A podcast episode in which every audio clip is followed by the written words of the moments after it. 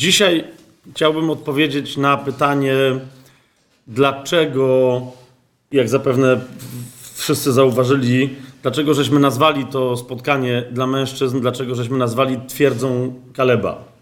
Całemu temu spotkaniu ja osobiście chciałem, żeby, myślę, że to w Duchu Świętym było zrobione, żeby, chciałem, żeby nadać taki charakter. Jednej konkretnej opowieści, pewnie wszyscy ją znają, ale chciałbym, żebyśmy na, nawet znając dobrze tę historię, żebyśmy jeszcze raz się jej przyjrzeli. Yy, I ten, to, co żeśmy sobie wczoraj nazwali cytatem życia, zaczęli rozkładać na części pierwsze, na konkret w naszym życiu, na podstawie właśnie jednej konkretnej historii z życia, z życia Kaleba. Jeszcze raz, i zanim przyjrzymy się Kalebowi i sięgniemy do pięcioksięgu czy do księgi Jozułego, to sobie otwórzcie pierwszy do Koryntian. No jak dzisiaj Boguś rano mówił, jesteśmy poza innymi rzeczami, jesteśmy w dużej mierze mężczyźni są wzrokowcami. I nawet jak czegoś słuchamy, to dobrze jest, jak to też widzimy. 16 rozdział pierwszego do Koryntian, 13 werset. Droga sprawowania swojego zbawienia przez mężczyznę droga mojego osobistego wyścigu, droga moj, mojej osobistej pracy, za którą mam otrzymać zapłatę, droga historia mojej wojny, powinna, jeżeli jakimiś, to na pewno tymi zasadami się rządzić. Pierwszy do Koryntian, 16 rozdział, 13 werset.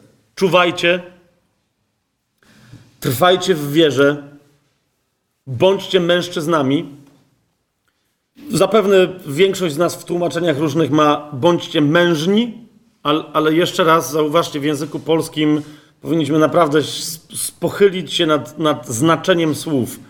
Jeżeli ktoś jest mężny, to znaczy, że jest po prostu mężczyzną.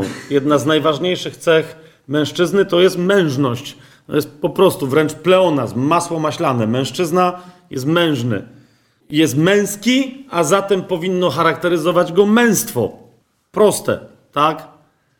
To słowo tutaj, to greckie słowo andrizomai, ono właśnie jest trudne do przetłumaczenia na polski, dlatego że ono naraz to wszystko oznacza. Być mężnym lub po prostu być mężczyzną. Pokazać komuś, że się jest mężczyzną. Czuwajcie, trwajcie w wierze, bądźcie mężni, umacniajcie się, a wszystko, co czynicie, niech się dzieje w miłości.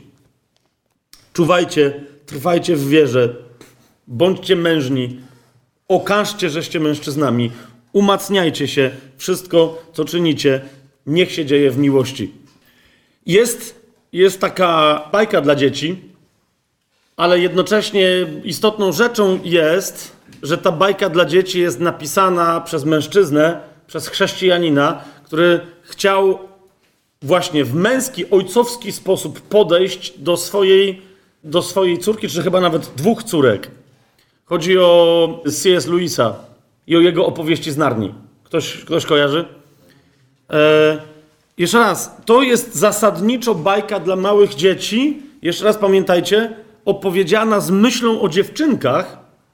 Dlatego najczęściej e, w, w tym pierwszym tomie, w, w, następnych, główną bohaterką jest mała dziewczynka Łucja i inne tam dzieci jej towarzyszące. Potem jest inna dziewczynka, ale myślę, że, że, że może to być inspirujące, zwłaszcza dla, dla ojców, zapoznać się z tymi opowieściami, bo rozumiecie, to jest wypływ serca ojca, myślę, że naprawdę mocno pod wpływem Ducha Świętego, a więc jednocześnie jest to też opowieść zakodowana dla mężczyzn w wielu momentach.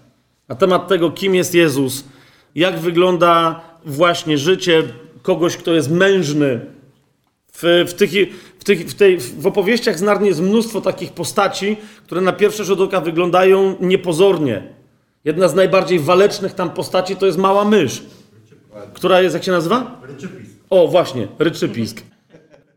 Znaczy, to, to, jest, to jest gościu, to jest gościu, to jest bohater. Okay? To jest bohater. Ale najważniejsze jest, że no, główną postacią, niekoniecznie się pojawiającą, w tych wszystkich tomach tej, tej, tej, tych opowieści z Narni najistotniejszą, kluczową postacią jest Chrystus, który właśnie w, tej, w tych bajkach pojawia się jako lew o imieniu Aslan. chociaż w jednej z tych opowieści y, zapytany, czy on we wszystkich światach, bo to są opowieści z Narni, z jednego świata, zapytany, czy we wszystkich światach jest, jest znany jako lew, udziela charakterystycznej odpowiedzi, mówi, że w zasadzie we wszystkich, ale w niektórych jest lepiej znany jako baranek. I teraz introdukcja, że się tak wyrażę, wprowadzenie postaci Aslana w opowieściach z Narni, to jest sytuacja, kiedy jego jeszcze w ogóle nie ma, tylko wiadomo, że on nadchodzi.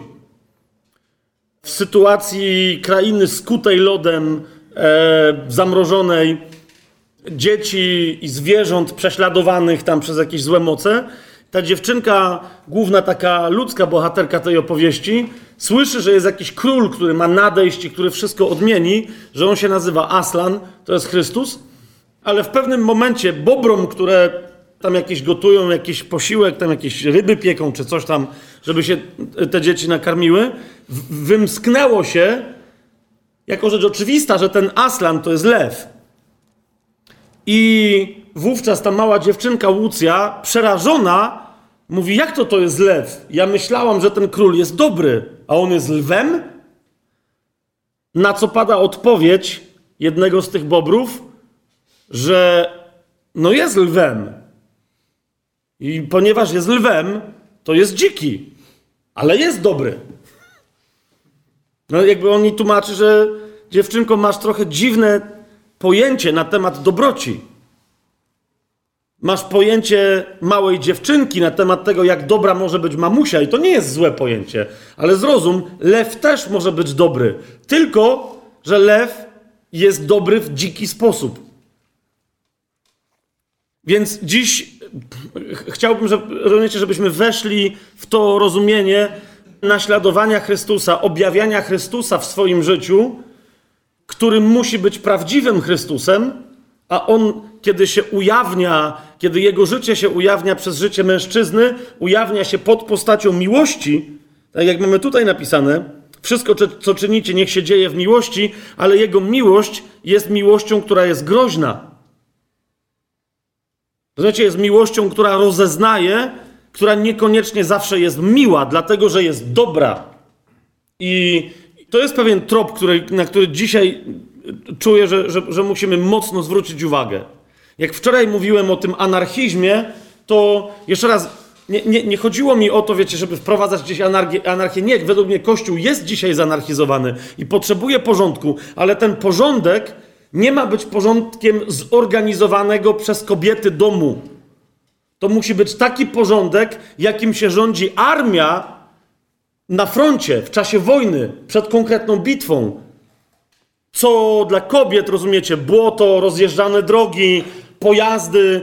Rozumiecie, to jest cały czas niebezpieczne środowisko, przed którym normalnie kobiety mają za zadanie chronić dzieci i mężczyzn i ostrzegać. Hej, tu powinny być znaki, tu powinny, powinny być pasy namalowane. Dlaczego ten gość jedzie tak szybko? Czy nie widzi, że może kogoś potrącić? Jest problem twój, żeby się nie dać potrącić.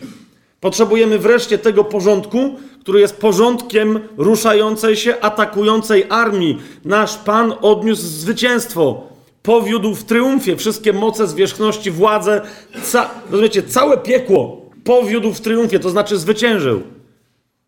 Naszym natomiast zadaniem jest dokończyć dzieła. Pojawić się wszędzie tam, gdzie jeszcze nie zawisły białe flagi piekielne, że się poddają.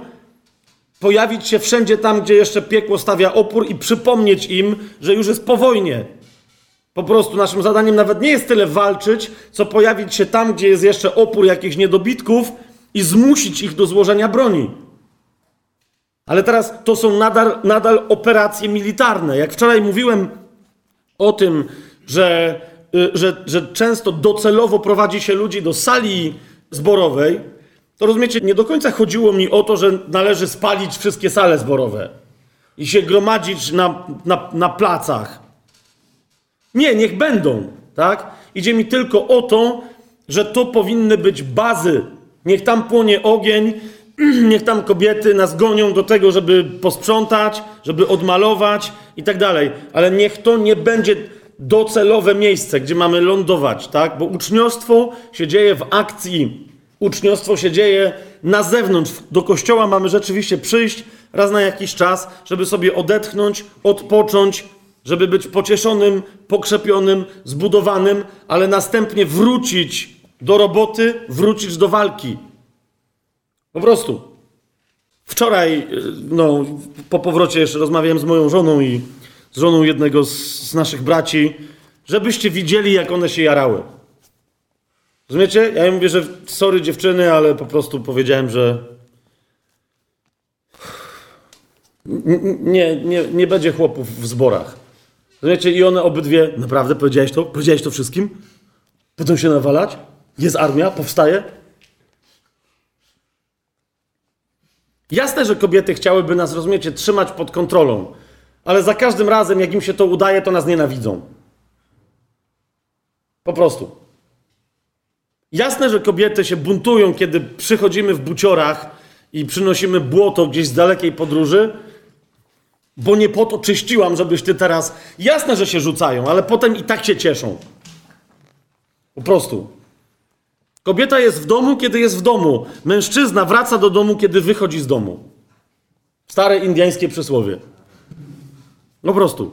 Kobieta jest stworzona z porządnego materiału, czy z żebra mężczyzny, w uporządkowanym przez Boga ogrodzie. Facet jest stworzony z syfu, w nieuporządkowanym środowisku, na zewnątrz czegokolwiek, co mogłoby być nazwane ogrodem. Słucham? Miejsce Mustanga jest na stepie. Wczoraj powiedziałem dziewczynom, bo się wda... I oczywiście się zaczęła dyskusja na temat, na temat płci, na temat mycia się na przykład facetów. I ja im powiedziałem, że jak szanują wolę Bożą, to muszą zrozumieć, że mężczyźni naprawdę, robi... naprawdę faceci robią wam łaskę dziewczyny, że się myją. Amen. Ponieważ naprawdę, rozumiecie, kobiety tego nie rozumieją, że facet się myje na przykład, kiedy go coś swędzi.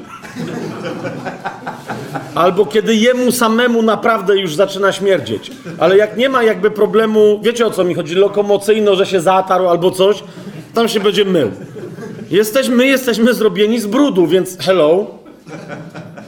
Więc naprawdę, jak facet, jak facet się myje, to znaczy, że kocha, no nie? Kogoś. I teraz ciekawe, ciekawe, że dziewczyny się śmiały, ale rozumiecie, znowu było takie, i naprawdę rozmawiacie o tym? Hmm? No po co? Przecież każdy facet to wie. Tylko teraz wychodzimy poza, poza psychologię. Jeszcze jeden cytat z listu do Hebrajczyków, tak sobie myślę, że jest wart. Zanim przejdziemy do Jozuego. 13 rozdział listu do Hebrajczyków. Dzisiaj już od rana było mnóstwo fragmentów z tego, z tego rozdziału. To jest mocny rozdział. Ale chcę przywołać jeden werset, to jest siódmy werset. 13 rozdział, siódmy werset.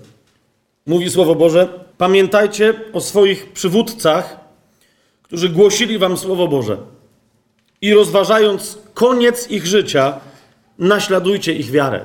To jest jeden z wielu momentów w Biblii, który mówi, że naśladowanie Chrystusa, a teraz rozumiecie, mówimy o tych cechach Chrystusa, które powinny być dla nas jak najbliższe, które były cechami mężczyzny.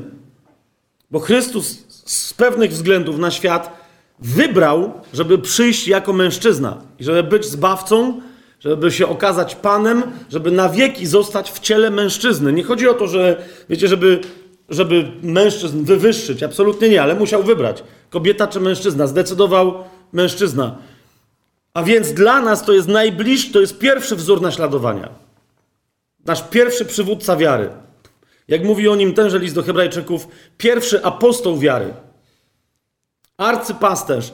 Ale jednocześnie, zauważcie pod tym względem Słowo Boże, jakie jest śmiałe, zauważcie, jaki Paweł jest śmiały, który mówi: naśladujcie mnie, Wow!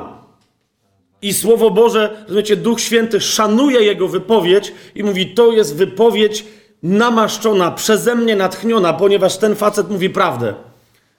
Jeszcze za swojego życia jest na takim etapie, że mówi: Chcecie naśladować Chrystusa? Naśladujcie mnie, bo ja go dobrze naśladuję. Rozumiesz, jeżeli nie wiem, czy w wyniku tego spotkania, w wyniku wielu rzeczy w Twoim życiu, ale, ale gdyby się okazało, że któryś z nas dojdzie w pewnym momencie, z nas tutaj zebranych na tym, tym męskim spotkaniu, jeżeli jeden z nas dojdzie do momentu, że, że Duch Święty mu kiedyś pozwoli powiedzieć publicznie do innych mężczyzn i kobiet, naśladujcie mnie tak, jak ja naśladuję Chrystusa, to, to rozumiecie, to, to jest to, o co chodzi. Powinniśmy mieć cały, cały zastęp takich mężczyzn w kościele, którzy by innym mężczyznom mogli powiedzieć: naśladujcie mnie. Piotr, jak mówi do starszych, mówi: bądźcie takimi przywódcami, że inni będą widzieli w was wzór i nie będziecie nikomu musieli mówić, żeby was słuchali, ponieważ będą widzieli w was taki wzór, że będą was słuchać, będą was naśladować. To, to, jest, to jest docelowo owoc, którego tutaj szukamy. I jakim mężczyzną według serca Bożego mam być? I w jakim aspekcie, w jakim wymiarze mam naśladować Chrystusa? Kto dla mnie powinien być wzorem? Jak, jaki poza, poza Chrystusem, jaka inna postać z Biblii jest dla ciebie takim przywódcą, który już umarł, ale którego dzieje są opisane i które cię inspirują?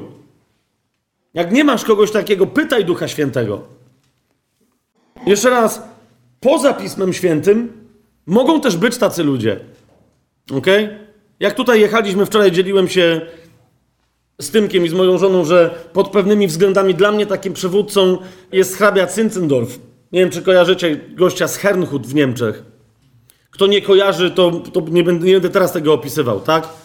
Gość, który jest, jest, jest hrabią, murgrabią niemieckim, ogromne pieniądze, potężna władza. Facet daje jedną wioskę prześladowanym na Morawach i w Polsce biblijnie wierzącym chrześcijanom, daje jedną wioskę jako schronienie.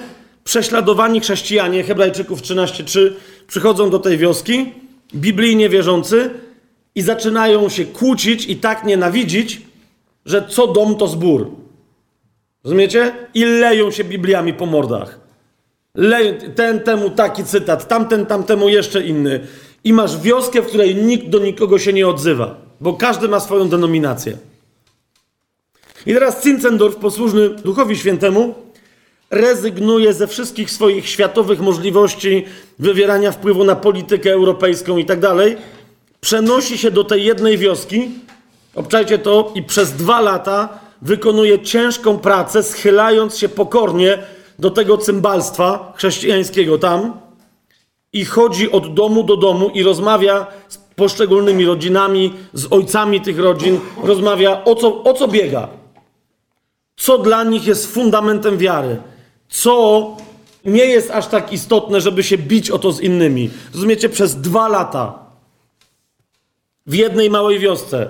Zamiast przyjść i ich wywalić, powiedzieć, kurde, nie dość, że wam zrobiłem łaskę, każdy dostał dom, każdy dostał pole, możecie spokojnie żyć, to jeszcze takie jajca robicie. Nie, chodzi, rozmawia i szuka pojednania.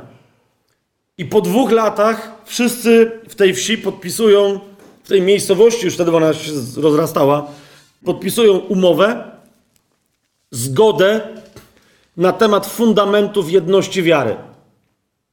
Wszyscy. Gotowi do tego, żeby wreszcie, patrząc sobie w oczy z miłością, jak przystało na chrześcijan, przynosząc ten owoc, gotowi, żeby razem spożyć wieczerzę, pamiątkę wieczerzy.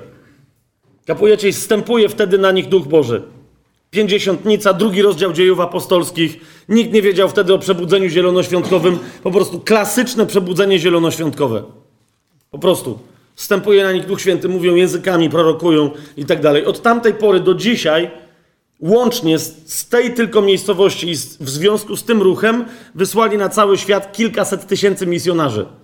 Pod 800 tysięcy. Nie chcę teraz przesadzić, bo nie pamiętam dokładnej liczby. Wtedy zaczęli wysyłać misjonarzy, rozumiecie? Ta wioska ściągała chrześcijan, przemielała ich, formowała i następnie wysyłała dalej w świat. Ten gość, hrabia Cyncendorf, jest, jest dla mnie jednym z takich przywódców wiary, który umarł i nawet w swojej śmierci wydał owoc. Ktoś z Was, czytając ten cytat, mógłby, nie wiem, poszukać w pamięci, że na przykład jest taka książka jak Generałowie Wiary. No to jest jeden z tych. Ktoś z Was czytał tę książkę? To, to zgodzicie się ze mną, że. Nie, nie, znaczy, myśmy kiedyś z Gienkiem na ten temat rozmawiali tutaj z pastorem, tak? że ja osobiście nie rozumiem, jak chrześcijański wydawca mógł wydać tę książkę pod tym tytułem. Mógł wydać pod każdym innym, typu, nie wiem, bohaterowie amerykańskiego ruchu uzdrowieniowego. Niech będzie. Albo anglojęzyczni chrześcijanie, którzy posługiwali darem uzdrowienia. Niech będzie. Ale rozumiecie, żeby kogoś nazwać generałem wiary, to wiadomo, że jest nawiązanie do Hebrajczyków 13:7. Pamiętajcie o swoich przywódcach, którzy głosili wam Słowo Boże i rozważając koniec ich życia, naśladujcie ich wiarę.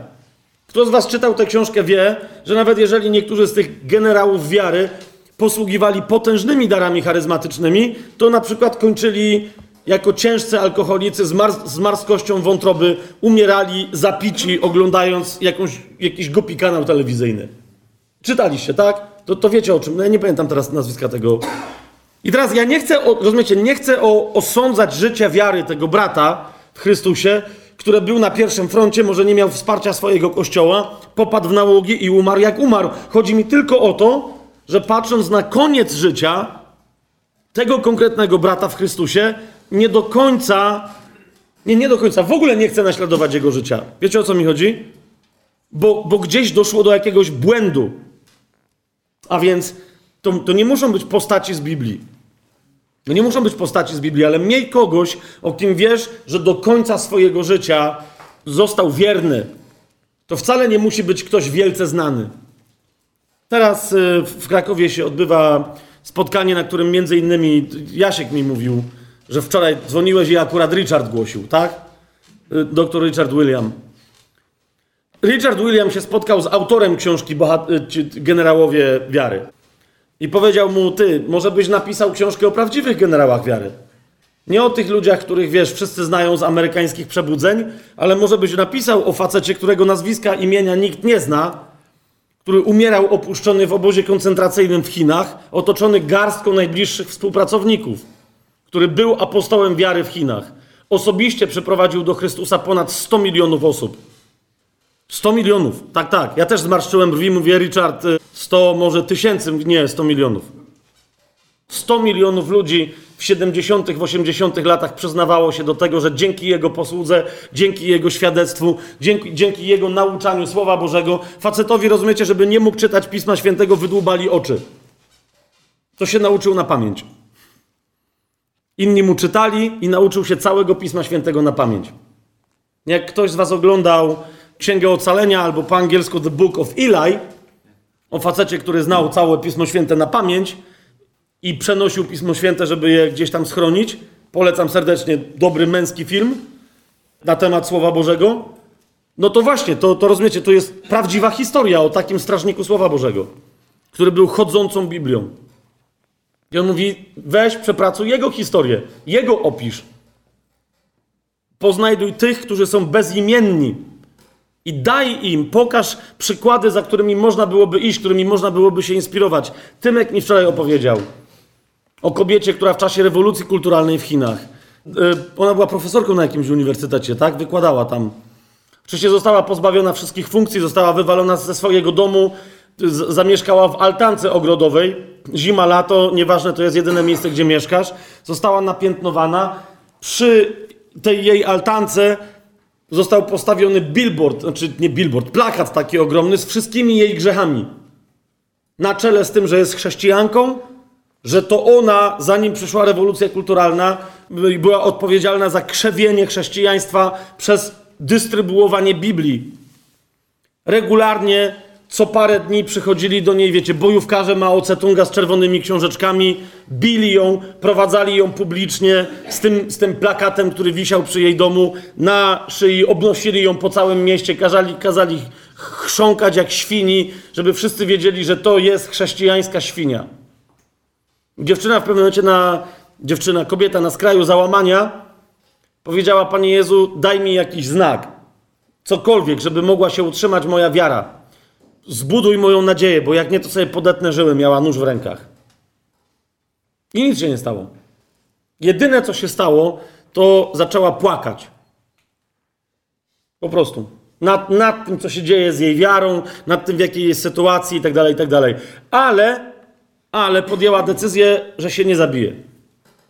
Łaska zadziałała, rozumiecie, prawie kompletnie niezauważalnie. Chrystus wiedział, jak silną jest kobietą i pozwolił jej pod, podjąć autonomiczną decyzję. Żadnego znaku, żadnego cudu, żadnego doświadczalnego w duszy pocieszenia, tylko przypływ siły możesz. Od tego, żebym teraz nie zmaścił, ona jeszcze 12 lat żyła w tego typu stanie, tak? Ile? 8, 8, okej, okay, 8. Niech będzie. Ale rozumiecie? Jeszcze ileś lat życia w ten sposób, aż rewolucja kulturalna w Chinach zelżała. I w pewnym momencie pojawiają się u niej. Dalej mamy Chiny komunistyczne, prześladowanie i tak dalej. Rozumiecie? I nagle pojawia się u niej dygnitarz partyjny. Z pytaniem, czy masz jeszcze jakąś Biblię? I ona mówi: Ty wiesz, kim ty jesteś? Ty jesteś, ty jesteś komunistą, który rządzi tym krajem. I wiesz, kim ja jestem? I on mówi: Wiem, bo przez te wszystkie lata widziałem Twoje cierpienie i widziałem plakat przy Twoim domu. Więc pytam się Ciebie, czy gdzieś nie przykitrałaś jakiejś Biblii? I potem przychodził następny. Przychodzi, rozumiecie? Wysoko postawieni kacerze komunistyczni przychodzili do niej pokorni, ze łzami w oczach, pytając o Chrystusa. Odpowiedzialni za mordowanie chrześcijan, za jedną kartkę Biblii należało się 7 czy 6 miesięcy obozu koncentracyjnego za jedną kartkę Biblii. Oni przychodzili do niej i mówili: Czy masz Biblię?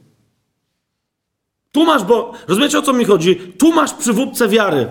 Kobietę, która bez której Chrystus tak zaufał, że nie dał jej ani jednego nadprzyrodzonego znaku, chociaż wielu innym dawał.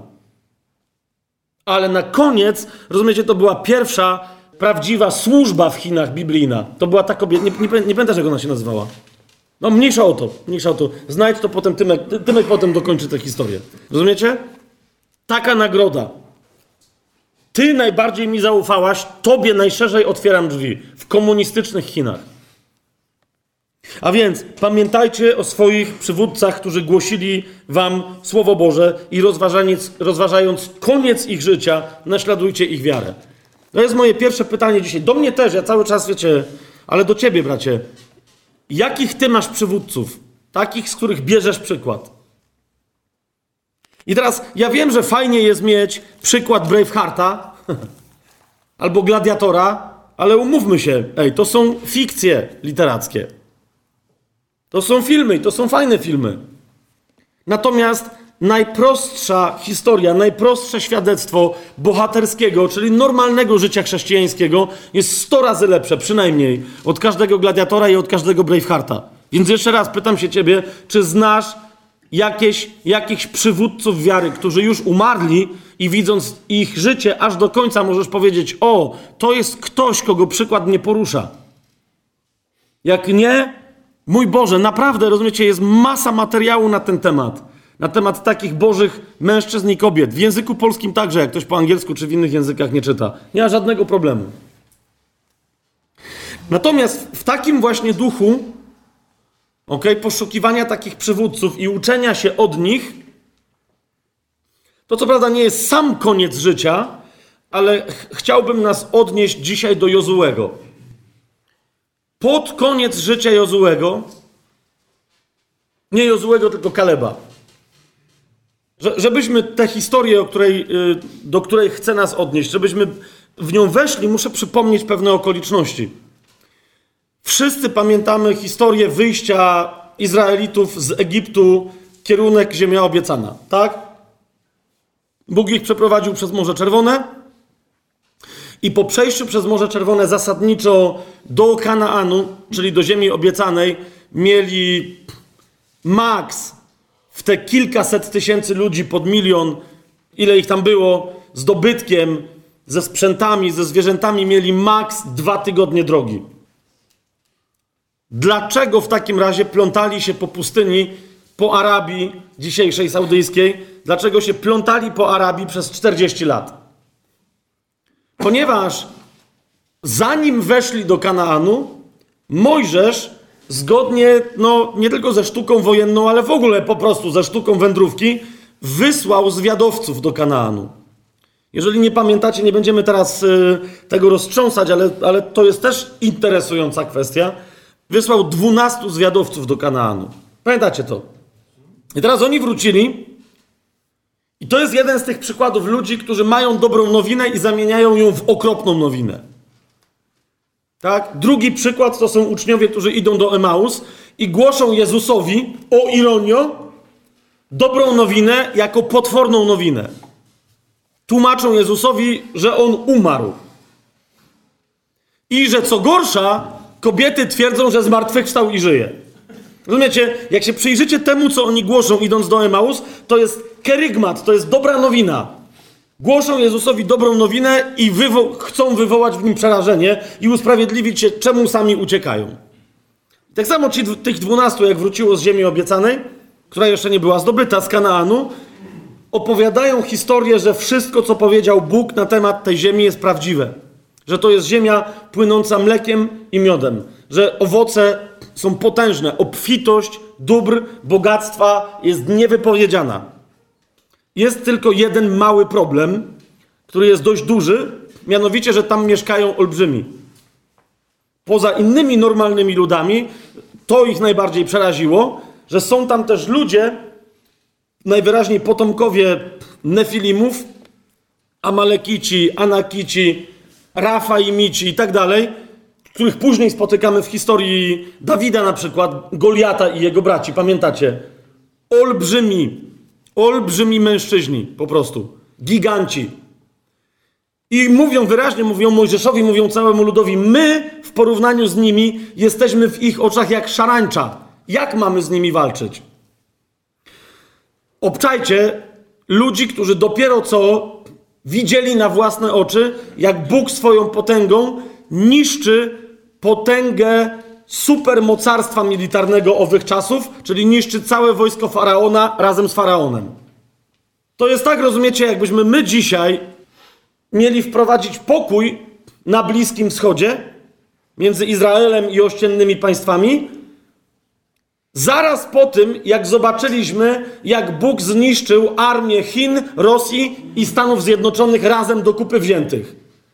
I zobaczylibyśmy to, że Bóg ich wyłączył, że oni nie mają armii, nie mają generałów, nie mają broni, nie mają nic. Po czym powiedzielibyśmy, super, ale na Bliskim Wschodzie nie da się wprowadzić pokoju. To samo oni. Widzieli, jak ich Bóg przeprowadził przez Morze Czerwone, widzieli, jaką kazał potęgę i chwałę, po czym stwierdzili, fajnie, ale już drugi raz to chyba nie pokażę. Tylko dlatego, że Bóg powiedział, ja za was walczyłem, teraz wy zrozumcie, że moja moc w was zwycięży. Pokonacie ich. I teraz z tych dwunastu facetów dziesięciu przestraszyło się olbrzymów, a dwóch, tylko dwóch, było wiernych. I powiedzieli, to jest wszystko prawda, co oni mówią. Tam jest bogactwo i tam są olbrzymi, ale nie ma żadnego problemu, żebyśmy ich pokonali. Przecież mamy po swojej stronie Jachwę. Tych dwóch gości to był Jozue i Kaleb. Ok? I teraz cała historia, lud posłuchał nie tych dwóch, ale pozostałych dziesięciu nie weszli do ziemi obiecanej, a wtedy Bóg powiedział: OK, jeżeli wasze pokolenie nie chce tam wejść, bo się boicie olbrzymów, to w takim razie wasze pokolenie musi wymrzeć. I dlatego chodzili 40 lat po pustyni, żeby wszyscy, którzy nie chcieli wejść do ziemi obiecanej, żeby tam nie weszli. Ale, ale ci dwaj, Jozue i Kaleb, Jozue i Kaleb weszli do ziemi obiecanej, ponieważ od początku chcieli wejść. A więc ich Bóg wpuścił. Nawiasem mówiąc, ten Jozue to jest ów Jozue z księgi Jozuego. Pierwsza księga po pięcioksięgu, po torze, tak? Szósta księga w Biblii, księga Jozuego. To jest ten Jozue, który zastąpił Mojżesza i to on, jeden z tych dwóch zwiadowców, to on wprowadził Izraela do ziemi obiecanej. Razem z nim był Kaleb. Teraz Księga Jozuego opisuje nam fantastyczne dzieje zwycięstw, jakich dokonali Izraelici nad tymi wszystkimi ludami, które miały się wycofać przed ich nadejściem. I były ostrzeżone, że jeżeli się nie wycofają, to w taki czy inny sposób polegną i zginą. Żydzi mieli się tylko upewnić, że zwłaszcza ci, którzy nefilimskie, przedpotopowe zanieczyszczenie, a więc, że zwłaszcza olbrzymi, Izraelici się mieli upewnić, że zwłaszcza olbrzymi, że będą usunięci z powierzchni ziemi. Nie będę teraz wchodził w to dlaczego, ale mieli jasną misję, że mają ich usunąć. I teraz, jak czytacie Księgę Jozułego, zauważycie wielu pokonanych królów przez Izraela, wiele podbitych narodów. Niemniej w 13 rozdziale, bo niektórzy to pomijają, mamy taki fragment, zaraz po tym, jak się okazuje, że wow, Izrael wykonał wszystko, co miał wykonać, pojawia się pewien zgrzyt. Zgrzyt tym większy, że Jozue jest w tym rozdziale przedstawiony i zapamiętajcie sobie to na te informacje, na które za chwilę się natkniemy. Jozue w tym rozdziale jest przedstawiony jako już stary przywódca. Wiecie, on miał około, nie pamiętam teraz, ale chyba tyle co Kaleb lat, czyli 40, kiedy byli zwiadowcami do Kanaanu. Tu się znajdujemy ponad 40 lat później, a więc facet ma, jest po 80. Więc nie dziw, że jest podstarzały. W 13 rozdziale, w pierwszym wersecie i dalej mamy, mamy opisaną, opisane takie mm, spotkanie Jozułego z Panem. Kiedy Jozue zestarzał się i był już w podeszłym wieku, Pan powiedział do niego: Zestarzałeś się i posunąłeś się w latach. Uwaga, a pozostało jeszcze dużo ziemi do zdobycia. Nie będę, rozumiecie, nie, nie będę teraz w to wchodził głębiej, ale jeżeli ktoś z Was czuje się wezwany teraz przez Ducha Świętego, to, to, to, to mówię Ci, idź za tym i przestudiuj sobie Księgę Jozułego. Bo to kiedyś jeden z naszych premierów powiedział taką rzecz, niechcący, i mu się to do tej pory różnymi czkawkami odbija, bo, bo w różnych kontekstach. I, I mimo, że to był komunista, to wiecie, ja go w sumie lubię, no nie? Bo on przynajmniej, wiecie, był bezczelny, no nie? Chodzi mi o, o premiera Leszka Millera, który powiedział, że faceta się poznaje nie po tym, jak zaczyna, ale jak kończy. Cokolwiek chłop nie miał na myśli, kiedy to mówił, w sumie się zgadzam. I teraz to, co Bóg powiedział w tym miejscu Jozuemu, to jest dokładnie to samo. Mówi Jozue, fajnie. Weszliście, zaczęliście robotę, którą mieliście zacząć, ale nie wiem, czy widzisz, że już jesteś stary chłopie, ale nie dokończyłeś. A, jak mówi Leszek Miller, Miller, faceta poznaje się po tym, jak kończy, a nie jak zaczyna.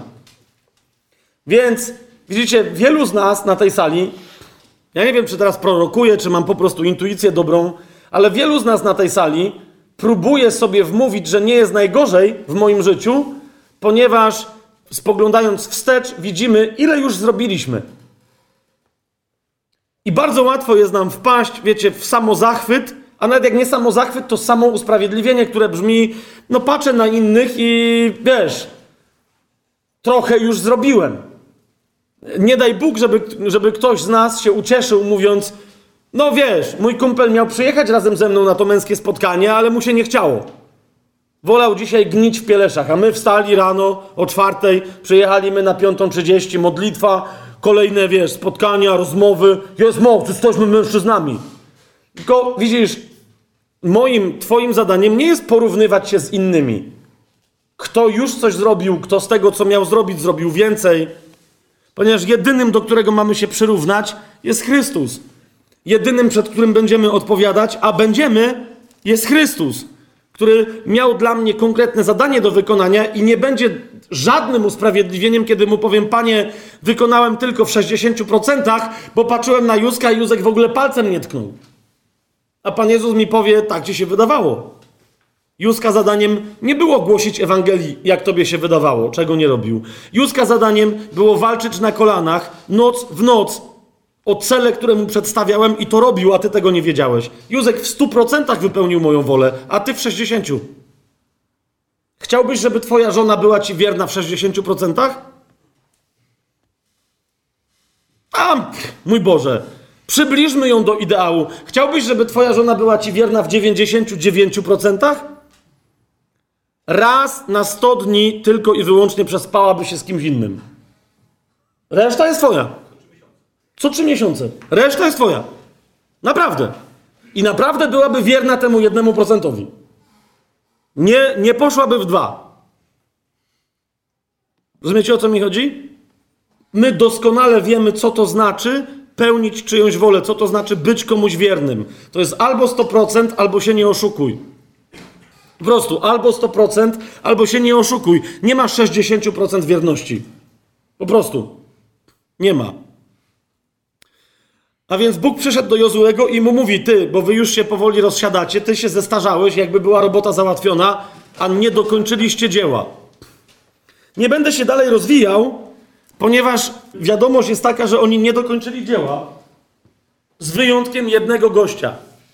I tego gościa, i tej historii, którą chciałbym, żebyśmy teraz przeczytali sobie razem, tyczy się hasło twierdza Kaleba. Ok? To jest czternasty rozdział. Ponieważ niezależnie od tego, co Pan powiedział Jozuemu, jak oni tam potem coś próbowali kombinować i tak dalej, rozumiecie, olbrzymi wycofali się w góry. Byli na tyle osłabieni, że wyglądało na to, że nie będą nękać Izraela. Izrael był potężny. Ale oni tam w górach zaczęli sobie w miarę spokojnie żyć. I Izrael, uznał, co my tam w górach będziemy robić. Zwłaszcza, że to były skaliste góry, wysokie, gdzie co tam ani owce nie popasiesz, ani, ani krowy, ani ziarna nie zasiejesz. To nie chce tam żyją. Tamci też nie bardzo schodzili w doliny. Wszystko gra. Wszystko gra. Mamy pokój? Mamy. Mamy ziemię obiecaną? Mamy. A z olbrzymami? A może zdechną sami. I teraz w to wszystko, kiedy ziemia Izraela jest podzielona pomiędzy wszystkie pokolenia, zauważcie, 14 rozdział Księgi Jozułego, od szóstego wersetu czytamy. Jak już podzielili losy, porozdzielali, ty masz granicę tu, stamtąd, ty masz takie pola, tamte strumienie są twoje, wysykopcie tutaj studnie. Rozumiecie? Dzielą kraj, dzielą bogactwo. Wreszcie kraj, który płynie masłem i serem, który płynie mlekiem i miodem. Ro, ro, rozumiesz? Oni już, już mówią, już cieszmy się tym wreszcie. Wtedy przychodzą synowie Judy. I to jest ta historia. To jest historia twierdzy Kaleba. Przyjrzyjmy się jej bliżej. Czytam od szóstego wersetu. Wtedy synowie Judy przyszli do Jozułego w Gilgal i powiedział do Jozułego Kaleb, syn Jefunego, Kenizyta. Ty wiesz, co Jahwe powiedział Mojżeszowi, mężowi Boga, o mnie i o tobie w Kadesz Barnea. Jeszcze raz, nie, nie będziemy nawiązywać, wiecie, co tam Mojżesz prorokował i co ustanowił, ale rozumiecie o co idzie. Jozue i Kaleb byli tymi dwoma zwiadowcami, którzy zachęcali lud cały do tego, żeby zdobyć Kanaan od razu, więc domyślacie się, że dostali lepsze obietnice niż pozostali. Jasne to jest, o czym mówimy? I teraz pozostało ich dwóch. Jozue, stary Jozue i Kaleb, jego rówieśnik. Rozumiecie, ten Kaleb to jest jego rówieśnik. Ten gość, z którym kiedyś hasał jako 40-latek na zwiadach. I on do niego mówi i mówi: Pamiętasz, co nam Bóg powiedział przez Mojżesza? Tobie i mnie. I teraz Jozue nie zajmuje się sądzeniem swojego przyjaciela. Nie zajmuje się sądzeniem swojego towarzysza broni. Nie mówi, nie przyszedł, nie, nie przyszedł po to, żeby go teraz gnębić, żeby go gromić i mówić: Pamiętasz, co ci Bóg mówił? No co robisz? Przyłącz się do mnie, bo ja mam inną koncepcję. Nie, mówi mu tylko: Ty pamiętasz. I teraz patrz, co z tym zrobię. Mówi Kaleb do Jozuego: Miałem 40 lat, gdy Mojżesz, sługa Jahwe, posłał mnie z Kadesz Barnea na wybadanie ziemi i przyniosłem mu wiadomość zgodnie z tym, co miałem w sercu. Kolejna bardzo istotna rzecz. Dzisiaj mówiliśmy o tym, że dla mężczyzny wejście w obecność Bożą jest, jest stanięciem przed Bogiem i upewnieniem się nie tylko, że On jest przy mnie, ale że moje serce jest gotowe. Po co? Ponieważ jak potem Pan mówi do mojego serca, to to gotowe serce podejmuje decyzje zgodne z wolą Bożą. Moje serce jest gotowe. I On mówi, wiesz, że wtedy działałem według serca. Jeszcze raz, kochani, pamiętajcie, w Biblii serce nie jest miejscem nie jest gniazdem romantycznych emocji. Nie jest miejscem podejmowania nieracjonalnych decyzji, bo serce nie sługa. W Biblii serce jest ośrodkiem podejmowania decyzji wolnych od strachu, które są racjonalne. Dlatego Księga Przysłów mówi wyraźnie: nade wszystko strzeż swojego serca. Księga Przysłów, który rozdział? Sprawdźcie to i kurde, to jest może drugi cytat warty wytatuowania, na przykład na tyłku, jak nie na sercu. Nie ze względu na brak szacunku do Słowa Bożego, tylko ze względu na, rozumiecie, podniesienie szacunku do Słowa Bożego w sobie. Nade wszystko strzeż swojego serca. Jest wśród nas przynajmniej jeden psychiatra, to później, jak będziecie chcieli, to potwierdzi. Niektórzy podnieśli z nadzieją wzrok, że może poleczy spokojnie. Ale między innymi, jak mieliśmy pierwsze sezony tajemnego planu w Krakowie, był ktoś z kognitywistyki u nas z Uniwersytetu Jagiellońskiego. Trochę wtedy żeśmy porozmawiali na temat serca i trochę więcej na temat ostatnich odkryć kognitywistyczno-psychologiczno-neurologicznych na temat tego, że wyobraźcie sobie, mamy sieć neuronową nie tylko w mózgu, ale także w sercu. Ta sieć jest prosta. Ta sieć, którą neuronowa, którą mamy w mózgu, jest w sercu, jest taka sama jak w mózgu, ale jest, jest prosta i jest mała. Nie ma tych milionów synaps, jak, jakie mamy w mózgu. A więc trudno jest nam na przykład podejmować abstrakcyjne wyobrażenia w sercu i tak dalej, i tak dalej. Niemniej ta sieć neuronowa, obczajcie to, jest zdolna, żeby myśleć w sercu. Ja pamiętam wtedy moje proste pytanie, bo rozmawialiśmy i wreszcie mówię, ty słuchaj, no dobra, to jest fajne odkrycie, że sercem też można myśleć, o czym Biblia zawsze mówiła, wszystko gra, ale powiedz mi, gdyby rzeczywiście ktoś jakby na tyle świadomie, jak, jak operuje mózgiem, zaczął myśleć w sercu, tak po prostu, tak jak w mózgu, tylko wiecie, przy pomocy tej sieci neuronowej mówię, to jaka byłaby różnica? Po co by miał myśleć sercem? Wiecie, co mi odpowiedział? Bez zastanowienia i potem mówi, ty, a nie ma tego czasem w Biblii, bo mi mówi, jedna jedyna różnica, jaka by była, gdyby ktoś przestał myśleć mózgiem na chwilę, a zaczął myśleć tylko sercem, byłoby, że zacząłby natychmiast podejmować racjonalne decyzje wolne od lęku.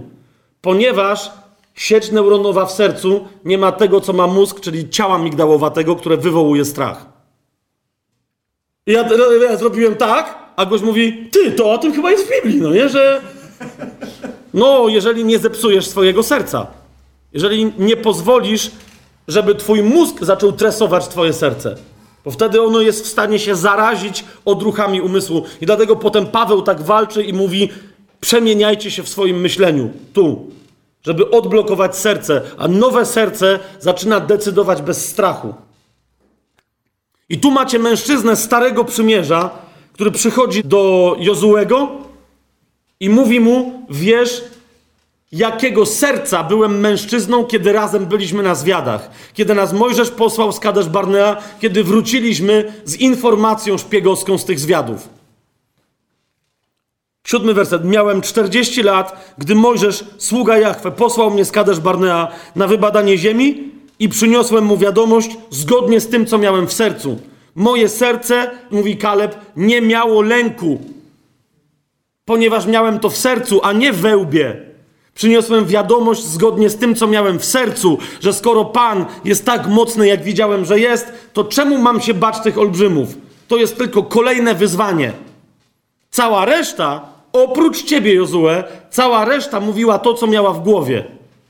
To, co odebrała przy pomocy zmysłów, to, co pową- co, czego smród poczuli, to, co zobaczyli oczami, to dudnienie ogromnych stóp, które słyszeli swoimi uszami. Więc mówi, przyniosłem wiadomość zgodnie z tym, co miałem w sercu. I czytamy dalej. Ale moi bracia, którzy chodzili ze mną, zatrwożyli serce ludu. Ja natomiast poszedłem całkowicie za Jachwę swoim Bogiem. Tu macie człowieka. Wiecie, ja nie lubię, po prostu uważam, że, że naprawdę zasadniczo jest błędne podejście alegoryczne w Biblii, czy symboliczne wszędzie tam, gdzie czegoś takiego nie ma. Ale jednak w tej konkretnej sytuacji zwróćcie uwagę, jak w, w, na polu symbolicznym wygląda ta scena. Mamy Kaleba, który stoi przed kimś, okej, okay, kogo my po polsku tłumaczymy jako Jozue, ale to imię to jest Jeszua. które powinno być przetłumaczone jako Jezus. To jest księga Jezusa, księga Jozułego. To jest to samo imię, które nosił nasz Pan. Okay? To jest to samo imię w języku hebrajskim. Tylko żeby nie mieszać, żeby wiadomo było, kiedy mówimy o Jezusie, o którego chodzi, to później innym zmieniano imiona, na, na przykład na Jozułego, innym Jeszułom. Ale zobacz, masz tu Kaleba, który stoi przed Jezusem, pomazańcem Bożym, królem Izraela, władcą i dowódcą zastępów pańskich i mówi mu: Poszedłem za Jahwe całkowicie. Poszedłem za Jahwe. Tutaj to sformułowanie, że poszedłem całkowicie za Panem, ono po hebrajsku oznacza poszedłem za Panem całym moim sercem. Jak później jest mowa o bohaterach Dawida, którzy do niego przyszli, to jest powiedziane, że nie mieli w sobie żadnego lęku, i tam jest genialnie po hebrajsku powiedziane, że żaden z nich nie przyszedł z podwójnym sercem do niego. To wszyscy również, każdy przyszedł z jednym sercem, i to jedno serce było całkowicie za nim. To samo tutaj mówi Kaleb. Mówi: Ty wiesz, że ja wtedy, nawet kiedy zatrwożyło się serce całego ludu, wtedy, tym bardziej wtedy, tym bardziej wtedy powiedziałem, że moim sercem idę całkowicie za Jachwę. Niezależnie od tego, jak się baliście na pustyni i niezależnie od tego, co się teraz dzieje. Jeszcze raz, bracie, to jest pytanie, które ja nieustannie wstaję przed Bogiem i sobie zadaję. Tobie zadaję po to, żebyś ty sam sobie zaczął zadawać to pytanie. Czy masz podzielone serce? Czy masz w sobie te decyzje, żeby iść za Jezusem, jako za swoim Panem, bez kompromisów, bez wyjątków? Czy to w sobie masz? Zostawmy na razie Księgę Jozułego na rzecz Ewangelii Łukasza, bo, bo coś takie mam wrażenie, że, że musimy podnieść jeden temat.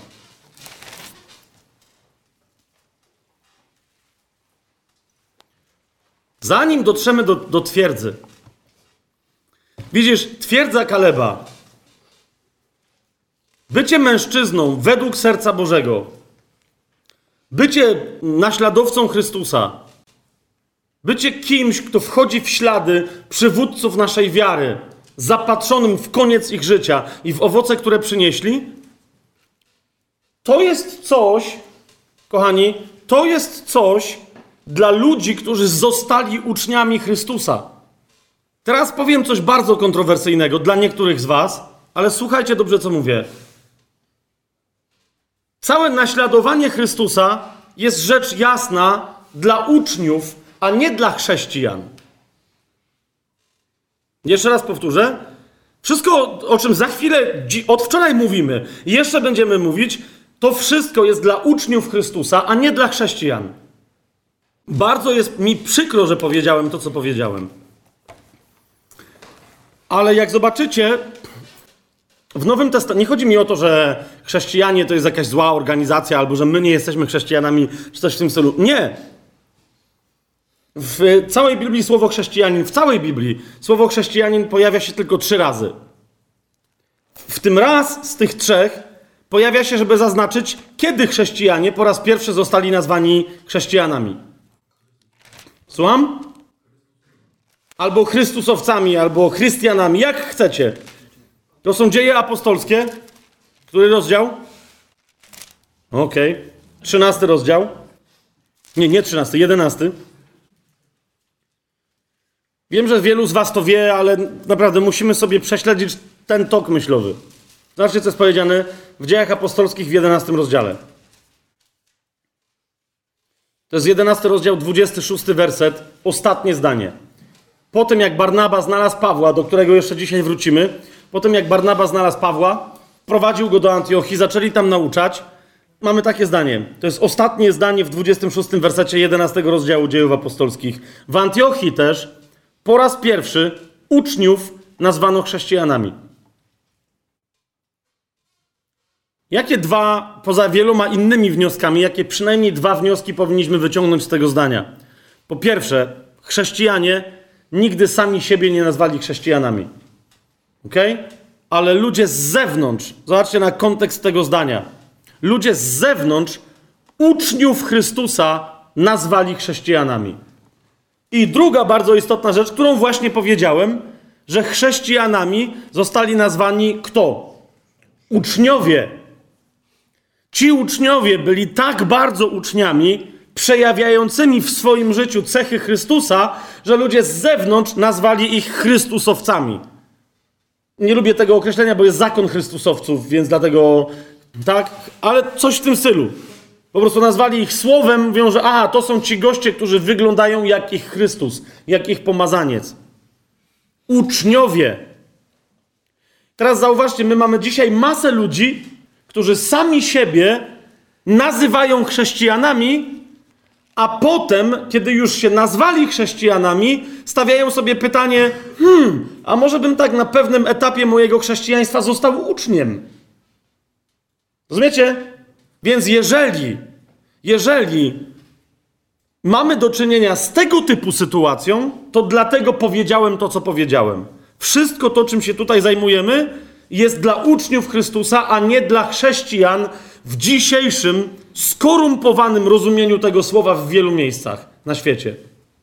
Jeszcze raz, żeby nie być gołosłownym, ale żeby pójść dalej. Mam do ciebie pytanie, bracie. Czy jesteś uczniem, którego prawdziwie ludzie z zewnątrz mogą nazwać chrześcijanami, czy też jesteś chrześcijaninem samozwańczym, który jeszcze nie jest uczniem? Na jakiej podstawie możemy zacząć oceniać, czy ktoś jest uczniem? Nie ja z zewnątrz, ja cię nie będę oceniał, ale ty masz bardzo prosty test. Psychotest ewangeliczny. Otwieramy Ewangelię Łukasza, 14 rozdział. Jezus powiada,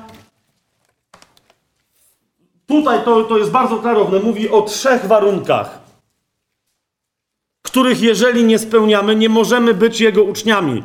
Nie, rozumiesz, ja się nie, ja się nie mogę wepchać Jezusowi do szkoły i powiedzieć, ale ja jestem Twoim uczniem. Rozumiesz? Bo to jest tak, jakby zamknęli uniwersytet, drzwi są zamknięte, zaczęły się wykłady, a ty stoisz na polu i krzyczysz, ale ja też jestem na wykładach. Wszyscy mówią, ja oczywiście, jest, jesteś. No, jak, jak jesteś, to super, nie? Nic nie wiesz, ale bądź na tych wykładach. Słuchaj drzwi. A więc 14 rozdział. Jezus mówi, są trzy warunki. Jeżeli te warunki spełniasz, możesz w ogóle, rozumiesz, to nie znaczy, że jesteś super uczniem. Możesz w ogóle zacząć być uczniem. Musisz spełnić te trzy warunki. Po pierwsze, 26 werset. Jezus mówi tak. Jeżeli ktoś przychodzi do mnie, a nie ma w nienawiści swojego ojca i matki, żony i dzieci, braci i sióstr, a nawet swojego życia, tu zdaje się, jak ktoś ma pod ręką internet, sprawdźcie, bo zdaje się, że tutaj, a nawet swojej duszy. Tak, tu jest psychę, tak mi się coś wydaje, no właśnie. Więc jeżeli ktoś przychodzi do mnie, a nie ma w nienawiści swojego ojca i matki, żony i dzieci, braci i sióstr, a nawet duszy swojej, nie może być moim uczniem. Pierwsza rzecz. Rozumiem, że niektórym z Was mogą się podnieść pytanie, co to znaczy mieć w nienawiści i tak dalej, ale jeszcze raz, jeżeli się podnosi w Tobie to pytanie, no to obczajasz, że najpierw trzeba sobie na nie odpowiedzieć, potem jak już wiesz, co to znaczy, trzeba spełnić ten warunek i wtedy możesz zacząć być uczniem. Na razie nie będę tego dotykał. Drugi warunek. Kto nie niesie swojego krzyża, a idzie za mną, nie może być moim uczniem. Kolejna bardzo istotna rzecz. Zauważ, że w obydwu tych warunkach, spójrz, pierwszy warunek, Jezus mówi, jeżeli ktoś przychodzi do mnie. Ja myślę, że jeżeli tu wszyscy jesteśmy wierzący, to wszyscy z nas jesteśmy przynajmniej ludźmi, którzy przyszli do Chrystusa. Po co? Żeby doświadczyć zbawienia. Jeżeli jesteśmy nowonarodzeni, to wszyscy jesteśmy ludźmi, którzy przyszli do Jezusa. Jezus mówi: Ja nie neguję, że mogłeś do mnie przyjść. Bo jeżeli ktoś przychodzi do mnie, jest fajnie, ale jeżeli przychodzi, a nie ma w nienawiści i tak dalej, nie może być moim uczniem. Ktoś, kto tylko przyszedł do Jezusa, jeszcze nie może być uczniem. Tylko na tej podstawie. Drugi warunek jest, Jezus mówi, jeżeli ktoś idzie za mną, a nie niesie swojego krzyża. A więc można nie tylko przyjść do Jezusa, ale uważaj, można nawet chodzić za Jezusem. To jest to, co czasem ci ludzie na mnie denerwują, jak ktoś, wiecie, tak potocznym językiem mówi, że ten człowiek przyszedł do Chrystusa 20 lat temu. Jakby na zasadzie, że obczajasz, to jest ktoś godzien zaufania. I ja wzruszam ramionami i mówię, no i? I on mówi, no nie, nie, ale wiesz, on przyszedł do Jezusa i chodzi za Jezusem. Tym bardziej mam takie, no i? Bo Jezus mówi, jeżeli ktoś przyszedł, jeżeli ktoś za mną chodzi, ale nie ma w nienawiści ojca, matki, nie niesie swojego krzyża, nie może być moim uczniem. To jest to dlatego, dlaczego wiecie, w kręgach tajemnego planu, czy kręgach tajemnego planu, w sensie tam, gdzie ludzie trochę słuchają tego kanału, w krakowskich kościołach domowych, wprowadziło się nam rozróżnienie między ludźmi zbawionymi, ludźmi wierzącymi, a ludźmi nawróconymi. Rozumiecie o co chodzi? Jakby, że nie do końca to jest może bardzo zgodne z nomenklaturą innych kościołów, czy, ale chodzi nam o to, że nawróceni równa się uczniowie. W odróżnieniu od innych wierzących, którzy mogą chodzić za Jezusem, ale niekoniecznie są uczniami. Nie wiem, czy wiecie o co. Jasne to jest?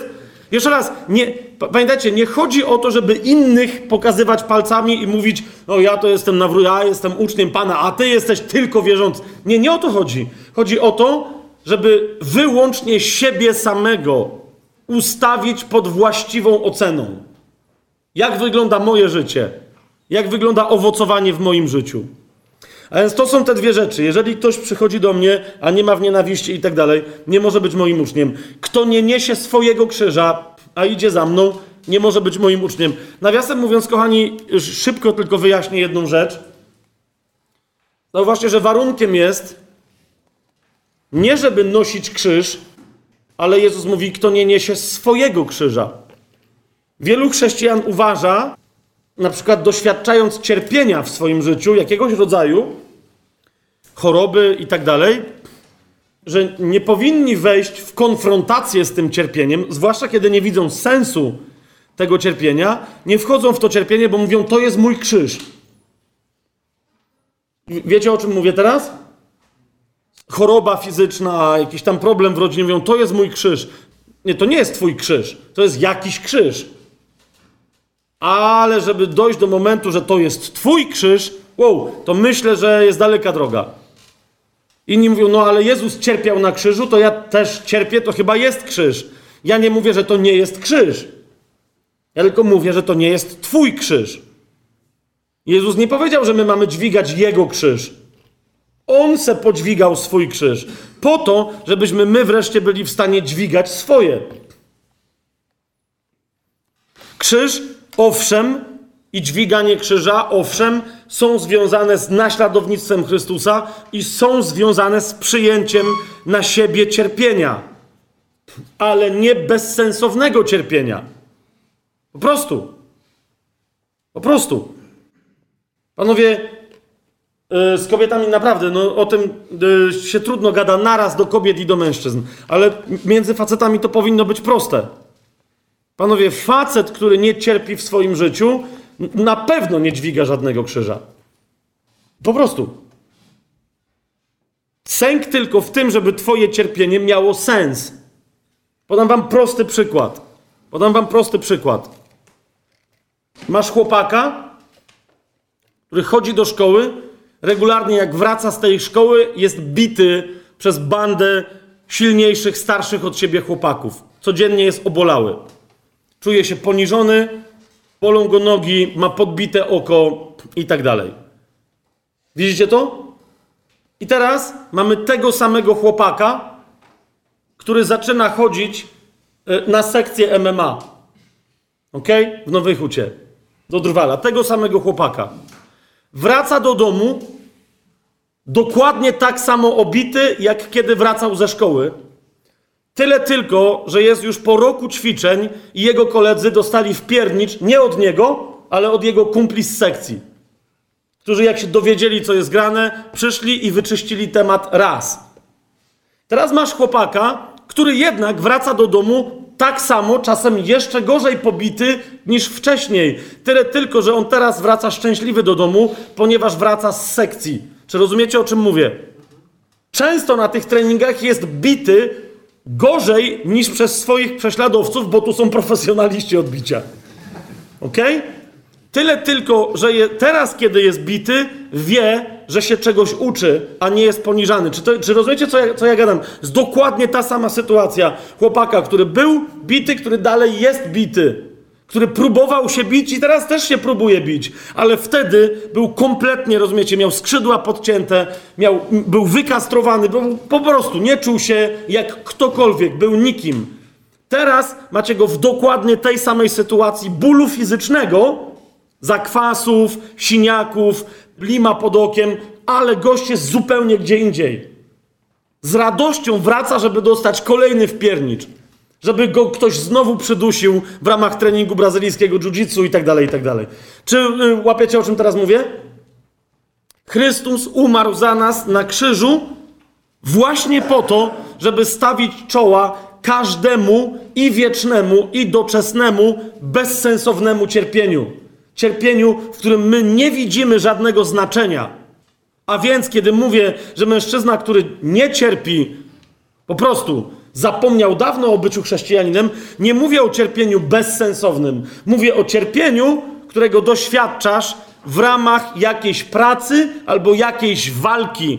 O cierpieniu, którego doświadczasz, które jest konieczne, na przykład żeby być tutaj o 5.30 rano, jak się modlę w domu z żoną, to ja wstaję dokładnie o godzinie 5, 10, 15 po, jak tam przemyję mordę, zęby i tak dalej. Po prostu jestem gotowy, Madzia trochę później przychodzi, ja już się zaczynam modlić. Dziś, żeby tutaj być o tej samej porze, czyli gdzieś 20 po 5, musiałem wstać w pół do 5, tak?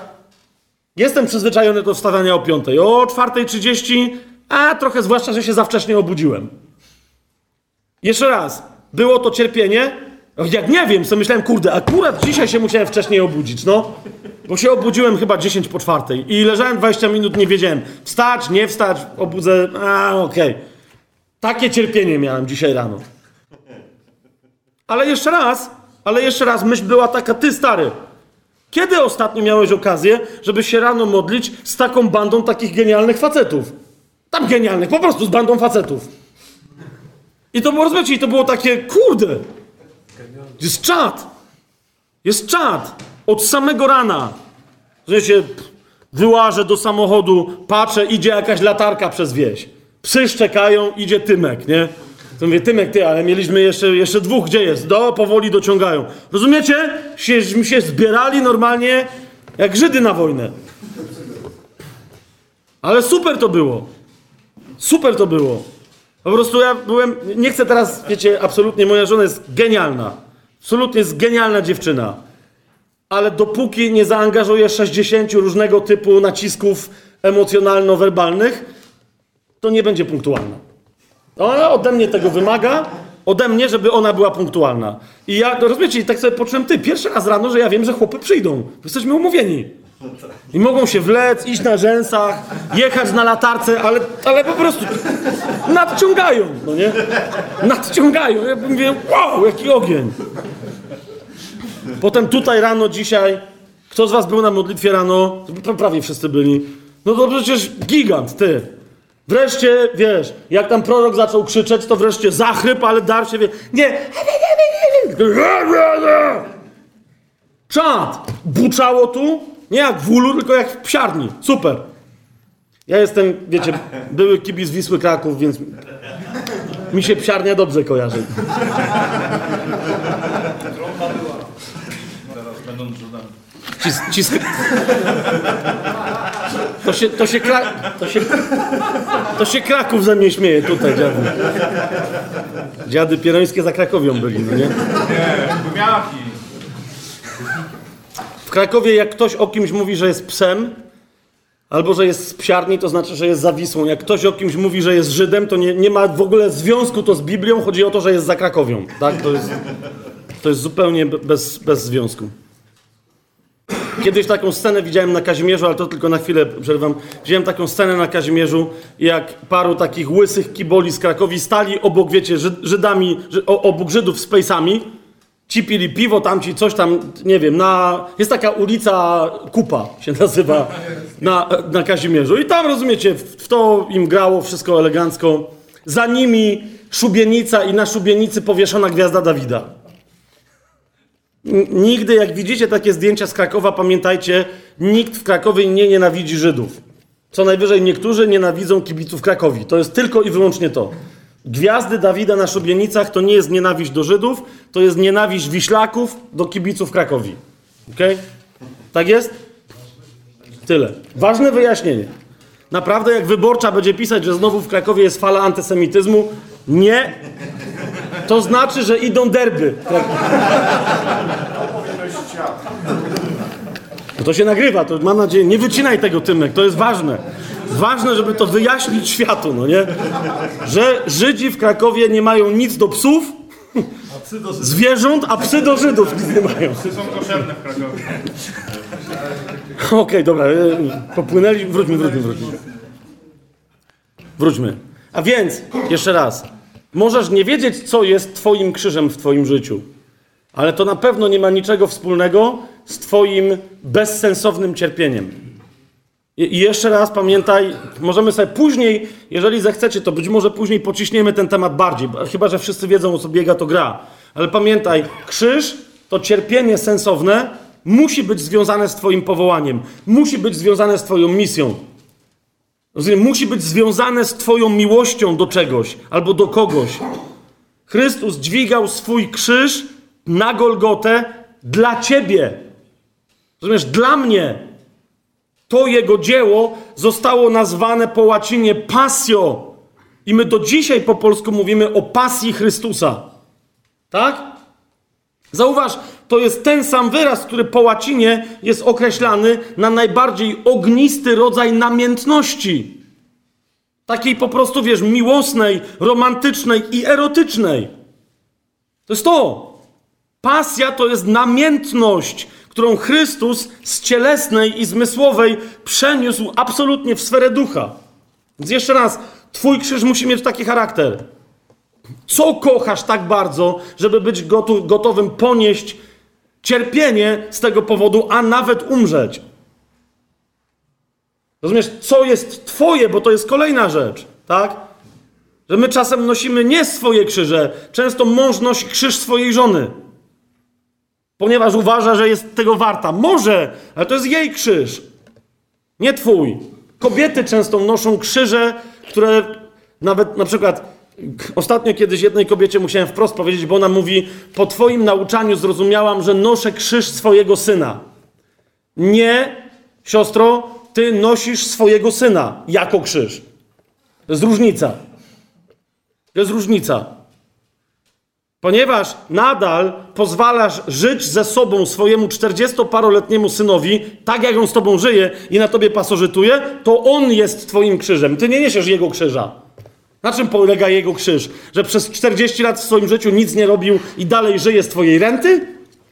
A ty musisz żebrać u sąsiadek? No nie jest jego krzyż. On jest twoim krzyżem i go dźwigasz na sobie, kobieto.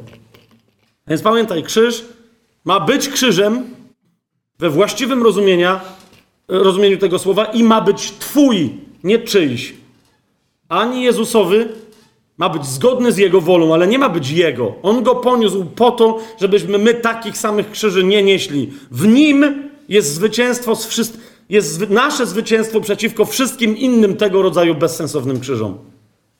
On poniósł na drzewie krzyża wszystkie nasze słabości, wszystkie nasze choroby, całą naszą nędzę. W Jego ranach jest nasze pełne zdrowie i duchowe, i fizyczne. I trzeci warunek.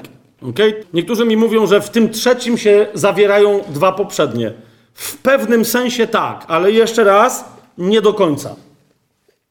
Trzeci warunek mówi o wyrzeczeniu się, a to jest coś innego niż ta, w cudzysłowie, nienawiść do swoich bliskich lub dźwiganie krzyża. Więc hola, hola. Trzeci warunek brzmi, i to jest 30, 33 werset. Jezus mówi: Tak, i każdy z Was, kto nie wyrzeknie się wszystkiego, co posiada, nie może być moim uczniem. Tak i każdy z was, kto nie wyrzeknie się wszystkiego, co posiada, nie może być moim uczniem. Zwróćcie uwagę, Jezus nie mówi tak i każdy z was, kto straci wszystko, co posiada. Ale każdy z was, kto nie wyrzeknie się wszystkiego, co posiada. Pytanie brzmi, co jeszcze znajduje się, bracie, w Twoim posiadaniu? Bo jeżeli cokolwiek jeszcze znajduje się w Twoim, a nie Chrystusowym posiadaniu, bo masz się tego wyrzec nie na rzecz diabła, nie na rzecz świata, ale na rzecz królestwa. Co jeszcze znajduje się w Twoim posiadaniu, co jest cały czas Twoje? I to niekoniecznie muszą być rzeczy materialne. Rozumiesz? Chociaż od tego się zaczyna. Ale jak dzisiaj Boguś wyszedł i mówił rano, nie będę tego rozwijał, tak? A ci, którzy teraz będą tego słuchać, czy słuchają tego jako nagrania, to przykro mi, następnym razem przyjedźcie, bo nie wszystko się nagrywa i słuchajcie, co Boguś mówi na modlitwie rano, ok?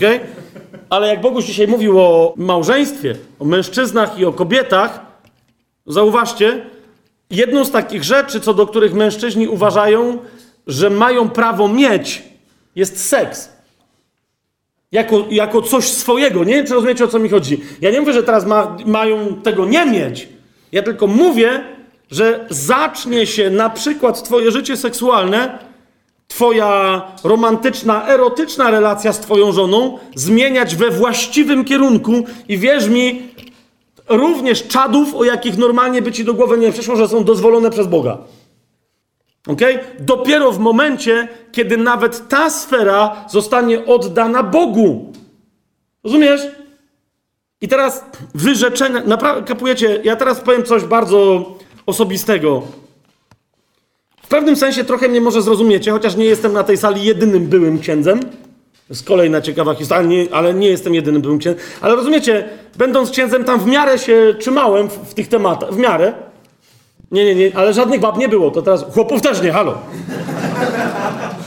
Ale wiesz, no w miarę tam się trzymałem, tak? Więc teraz jak przestałem być księdzem katolickim i przestałem, rozumiecie, i sobie znalazłem żonę, to rozumiecie, że jakby nawet na zasadzie takiej, że no dość długo się trzymałem, to może teraz chyba raczej coś mi się należy, Panie Jezu, tak?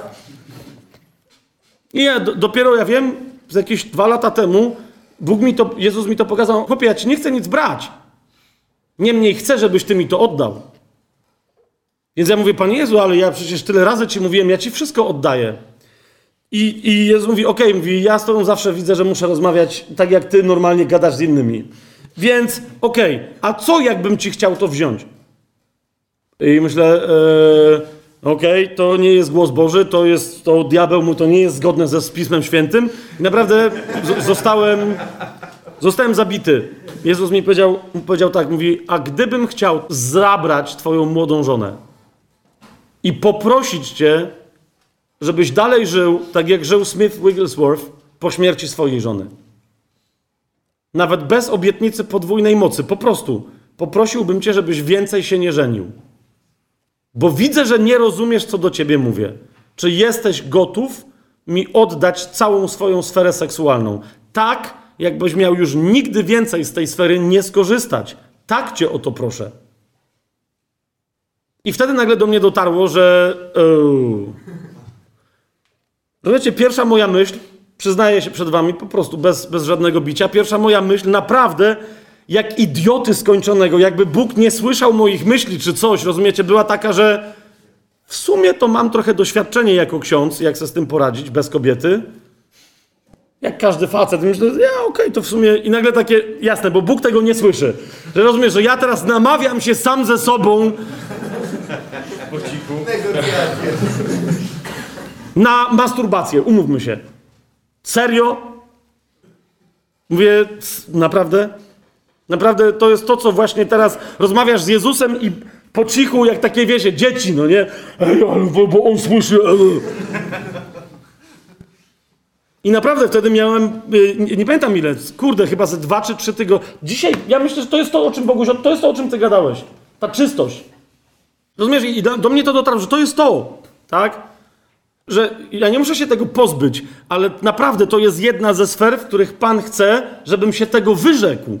Naprawdę tak, jakby mi to miało być wzięte. I Bóg mówi, wtedy dopiero zobaczysz, Co oznacza moje panowanie i co oznacza moje błogosławieństwo? Bo to jest jedna ze sfer, w których ty myślisz, że sam sobie lepiej pobłogosławisz niż ja tobie i swojej żonie. Więc jeszcze raz, kapujesz, jak tutaj jest powiedziane, każdy z was, kto nie wyrzeknie się wszystkiego, co posiada, nie może być moim uczniem, to jeszcze raz ci mówię, przyjrzyj się dobrze swojemu życiu. Tam mogą być obszary, w których myślisz, że, bo ustami wyznałeś, Panie, wszystko jest Twoje. Ale rozumiesz, przyjrzyj się różnym obszarom w swoim życiu i pomyśl, czy gdyby Pan przyszedł i zażądał od ciebie całego tego obszaru, po prostu i ci wszystko wziął, po prostu wszystko, bez obietnicy zwrotu, nie na chwilę, tylko wszystko, czy byś się na to zgodził? Na kompletną utratę. Bo jeżeli tą zgodę masz w sobie, wiedząc, że Bóg i tak ma lepsze rozwiązania i że to naprawdę wyjdzie na znacznie większe dobro niż ty możesz kiedykolwiek przy pomocy tej sfery stworzyć, jak masz w sobie ten spokój, to znaczy, że oddałeś. To znaczy, że naprawdę się tego wyrzekłeś. Rozumiesz, jeżeli my tych trzech warunków nie spełniamy, kochani, to nie jesteśmy żadnymi uczniami i wtedy bój, wtedy cała reszta tego naszego dzisiejszego spotkania jest o tyłek potłuc. Naprawdę. Przepraszam za język, kolejny raz. Zaś ktoś potem napisze komentarz, mam plugawy język. Ale robię co mogę, żeby ten członek też poddać na oręże sprawiedliwości.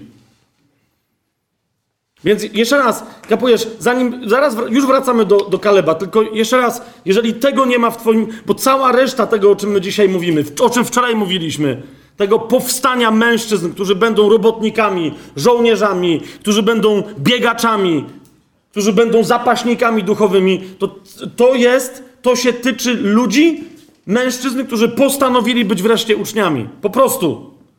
I nie tylko postanowili, ale spełnili te trzy warunki, o których mówi Jezus, żeby być zaliczonymi w poczet uczniów i żeby rozpocząć pierwszą klasę. Jak to wygląda w Twoim życiu? Bracie, cała reszta, jeżeli dzisiaj będzie dla Ciebie inspirująca, a nie wypełniasz tych trzech warunków, a w każdym razie nie jesteś na etapie uczciwego załatwiania tych trzech warunków, to zrozum, cała reszta może cię nawet do łez doprowadzić tego, o czym dzisiaj będziemy mówili. I wyjdziesz i powiesz, wow, to było lepsze niż Braveheart. Ale i tak będzie, no i co z tego? I co z tego? Zasadniczo facet jest tym, co robi i co robi regularnie. Rozumiesz? Jesteś dokładnie tym, to już Arystoteles powiedział, tak? Że mężczyzna jest dokładnie tym, co robi i to, co robi habitualnie, jako swój codzienny zwyczaj. A więc przyjrzyj się chociażby tym warunkom. Czy naprawdę codziennie Jezus jest tak na pierwszym miejscu, jak to wynika z tych warunków? Czy naprawdę w Twoim życiu wszystko codziennie jest tak Jego, jak to powinno wynikać z wyznania Twojego, że On jest Twoim Panem? Jak na przykład wracasz z roboty, popatrz, jed- jeden, jeden ci tylko przykład podam. Jak wracasz z roboty jakiejś, to może być róż, ale rozumiesz, wracasz jesteś zmęczony. Czy wtedy twoim naturalnym odruchem, ja ci od razu mówię, że to nie jest mój naturalny odruch. To jest jedna z rzeczy, nad którymi ostatnio zacząłem pracować, bo stwierdziłem, kto ma mi wypracować zwyczaj, jeżeli nie ja sam sobie. Więc nad tym pracuję. Jak jestem zmęczony, i uważam, że należy mi się odpoczynek. Zauważ, kolejna rzecz, której zauważyłem, że to jest coś, co ja posiadam. Że chociaż na chwilę, chociaż na parę godzin, ale należy mi się odpoczynek. Jakiś. I teraz Jezus mi powiedział, a ja ci pozwoliłem już odpoczywać? Rozumiecie, i to było takie, mówię, Panie Jezu, no ale przecież ty nie jesteś taki chamski. I Jezus mówi, nie chodzi o to, czy ja jestem, czy nie jestem. Chodzi o to, czy ja ci pozwoliłem. Ja jestem twoim Panem. Jeżeli ty chcesz być moim uczniem, chcesz być moim sługą, to ja wiem lepiej, co zrobić z twoim czasem, niż tobie się wydaje, że wiesz. Rozumiesz? Więc wracam z roboty i co jakiś czas sobie przypominam, zaraz, zaraz, miałem się Jezusa spytać. Mówię, Panie Jezu, czy mogę sobie teraz chwilę odpocząć? Jak ostatnio taki podjarałem się, że przypomniałem i mówię, a? A? Teraz się zapytam. I mówię, Panie Jezu, czy mogę sobie teraz odpocząć? I słyszę takie, jak najbardziej. I rozumiecie, zamiast poczucia radości takiej, że o, okej, f- fajnie, nagle miałem takie, tu, takie, poczułem się jeszcze gorzej. I myślę, jeszcze raz mówię, Panie Jezu, ja nie wiem, czy ja Ciebie słyszę, czy ja sam mogę odpocząć. Jezus mówi, tak. Okej, i czuję, że nie mogę, rozumiecie? Zaraz, Panie Jezu, bo ja se chciałem odpocząć. Teraz Ciebie się zapytałem, czy mogę, Ty mi pozwoliłeś, a ja teraz czuję, że nie mogę. I nawet Je- Jezus nie musi nic w takich sytuacjach mówić. Ja po prostu wiem, że myśli do mnie słowami myśl, chłopie. Myśl. Więc ja myślę. Myślę, kurde, no niby mi wolno odpocząć, a nie mogę, bo muszę myśleć. Co jest nie tak. Myślę, myślę. Nie wiem, chyba ze 20 minut minęło i wreszcie wpadłem i mówię, a wiem o co chodzi. Wiem o co chodzi. Bo już myślałem, że jestem mistrzem świata, że się zapytałem, czy sobie mogę odpocząć. Pan Jezus powiedział, że tak. I rozumiecie, uznałem, że ja mogę zdecydować, jak se mogę odpocząć.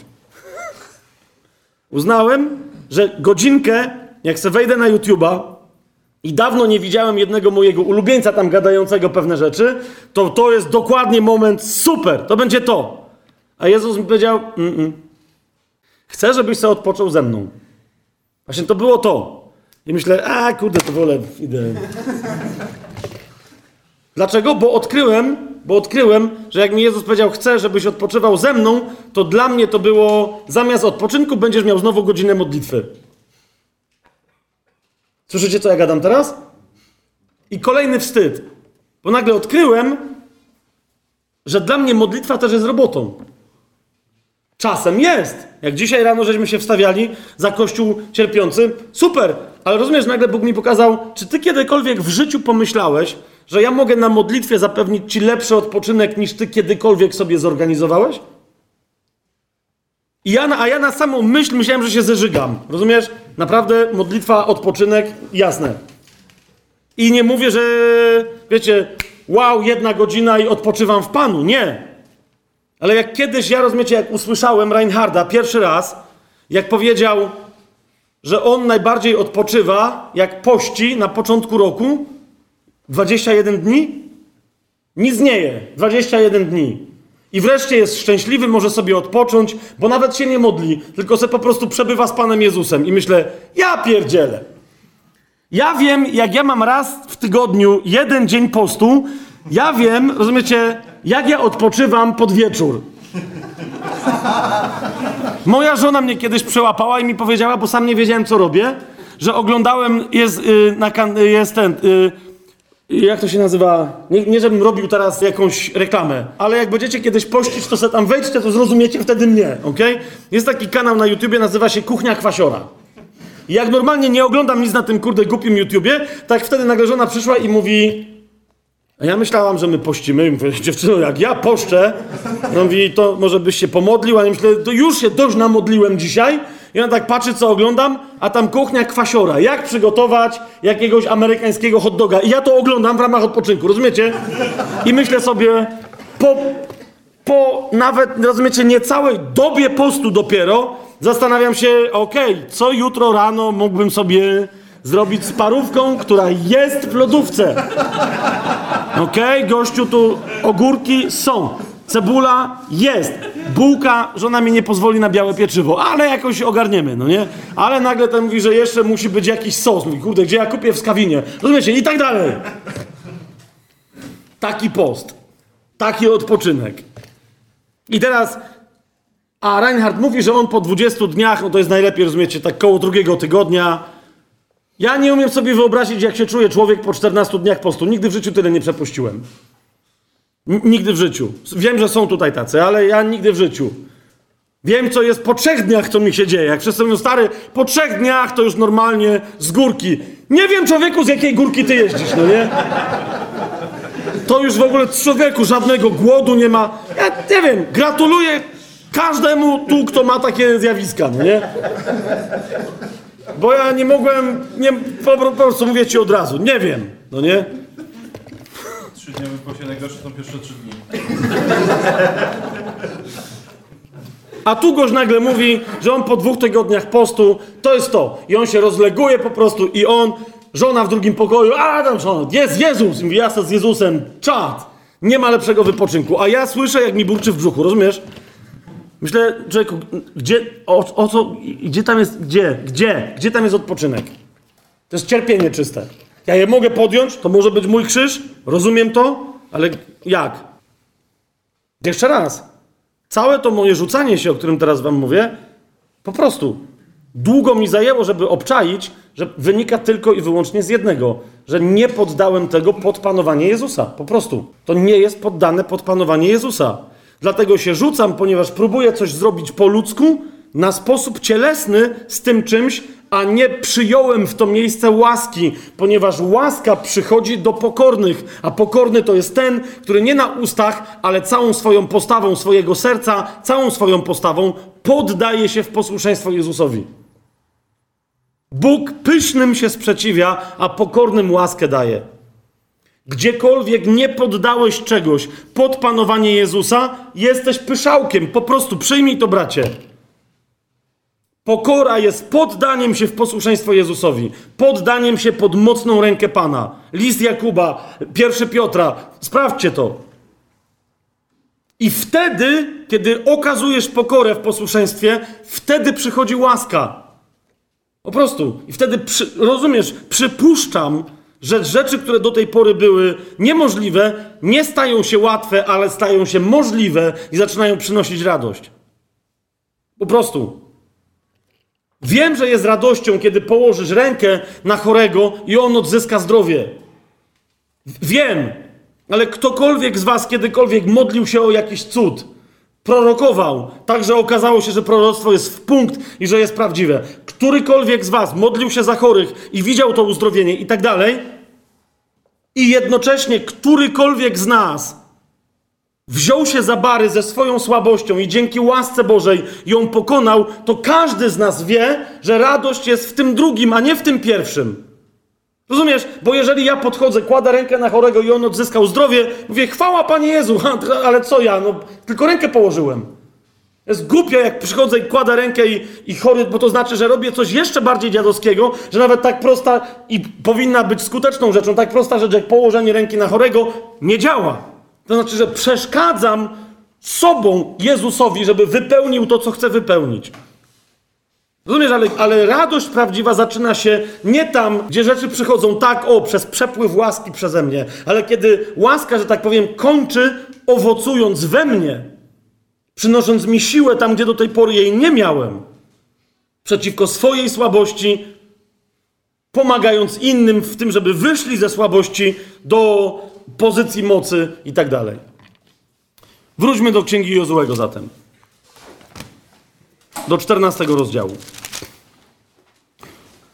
Bo teraz wszystko, co, cokolwiek, to wszystko jest proste, co teraz chcę powiedzieć. Bardzo proste. Ale zrozum, że wszystkie lekcje, jakie wynikają z tego, co się dzieje w tej prostej scenie z Jozułem, wynikają z tego, jakie jest jego serce. Jeszcze raz siódmy i ósmy werset. Miałem 40 lat, mówi Kaleb, gdy Mojżesz, sługa Jahwe, posłał mnie z Kadesz Barnea na wybadanie ziemi i przyniosłem mu wiadomość zgodnie z tym, co miałem w sercu. A jakie to było serce? Moi bracia, którzy chodzili ze mną, zatrwożyli serce ludu. Ja natomiast poszedłem całkowicie za Jahwe swoim Bogiem. Takie jest to serce. Upewnij się, że nawet jeżeli nie idziesz na 100%, to wchodzisz na drogę, na której chcesz iść kompletnie za Jezusem jako swoim Panem. Za barankiem, dokądkolwiek pójdzie. I teraz ten gość z takim sercem, zauważ co robi. Dziesiąty werset i następny. Mówi tak. A teraz oto Jahwe zachował mnie przy życiu dokładnie tak, jak powiedział. Już minęło 45 lat od tego czasu, kiedy Jahwe powiedział to do Mojżesza, gdy Izraelici wędrowali po pustyni. I oto mam dzisiaj 85 lat. Najpierw pomyśl sobie, masz, pomyśl sobie w głowie, czy znasz jakiegoś faceta, który ma 85 lat? Dzisiaj. Przy świetnym, przy świetnej medycynie, w miarę dobrze działającej, służbie zdrowia i tak dalej. Oni nie mieli służby zdrowia tam, kapujecie. Nie było w Kadesz Barnea ani w Izraelu ośrodka zdrowia żadnego. A więc masz Kaleba, który ma, uważaj, 85 lat. Jedenasty werset. Pierwsza rzecz, o jakiej mówi Kaleb. Mówi, mam 85 lat. Jedenasty werset. A jeszcze dzisiaj jestem dokładnie tak samo silny, jak byłem w owym dniu, gdy Mojżesz mnie wysłał. Facet ma 85 lat. Stoi przed swoim kumplem, Jozułem, który ma tyle samo lat co on, z którym razem byli zwiadowcami i 45 lat wcześniej byli tak samo silni. Do Jozułego Pan roz, półtorej rozdziału wcześniej mówi: Jozue, zestarzałeś się i postąpiłeś w latach, osłabłeś przyjacielu, a nie wykonałeś swojego dzieła. Do niego przychodzi ostatni z dwunastu zwiadowców, Kaleb. I mówi: Mam tyle samo lat co ty, ale ciebie nie osądzam. Mówię ci tylko o moim stanie. Poszedłem całym sercem za Panem i dzisiaj mam 85 lat, a Pan pozwolił, żeby ani na krople nie opuściła mnie, ani o jotę, ani o przecinek, żebym był słabszy niż kiedy miałem 40 lat i byłem potężnym wojownikiem. Mam 85 i dalej jestem tak samo silny. Kochani, dlaczego? Dlaczego? I nawet jeżeli dla nas dzisiaj jest jasną rzeczą, dla każdego mężczyzny XXI wieku, że nasza siła niekoniecznie musi być siłą fizyczną, to, to bez wątpienia facet każdy świetnie rozumie, że dokładnie to, czego sam po sobie się spodziewa w swoim życiu, to, że zawsze będzie tak silny, żeby inni mogli na nim polegać. Po prostu. I ty to masz w sercu. Nie daj sobie wmówić światu, diabłu, komukolwiek, że nie o to chodzi. Że masz znaleźć żeńską stronę swojej duszy. Weźże. Niech się sama znajdzie. Ty wiesz dobrze, że masz być silny, tak samo jak każda kobieta wie, że ma być ładna. Każda kobieta wszędzie, wszędzie szuka potwierdzenia tego, czy jest warta kochania. Dlatego chce być ładna, bo wie, że uroda wzbudza miłość w sercu mężczyzny.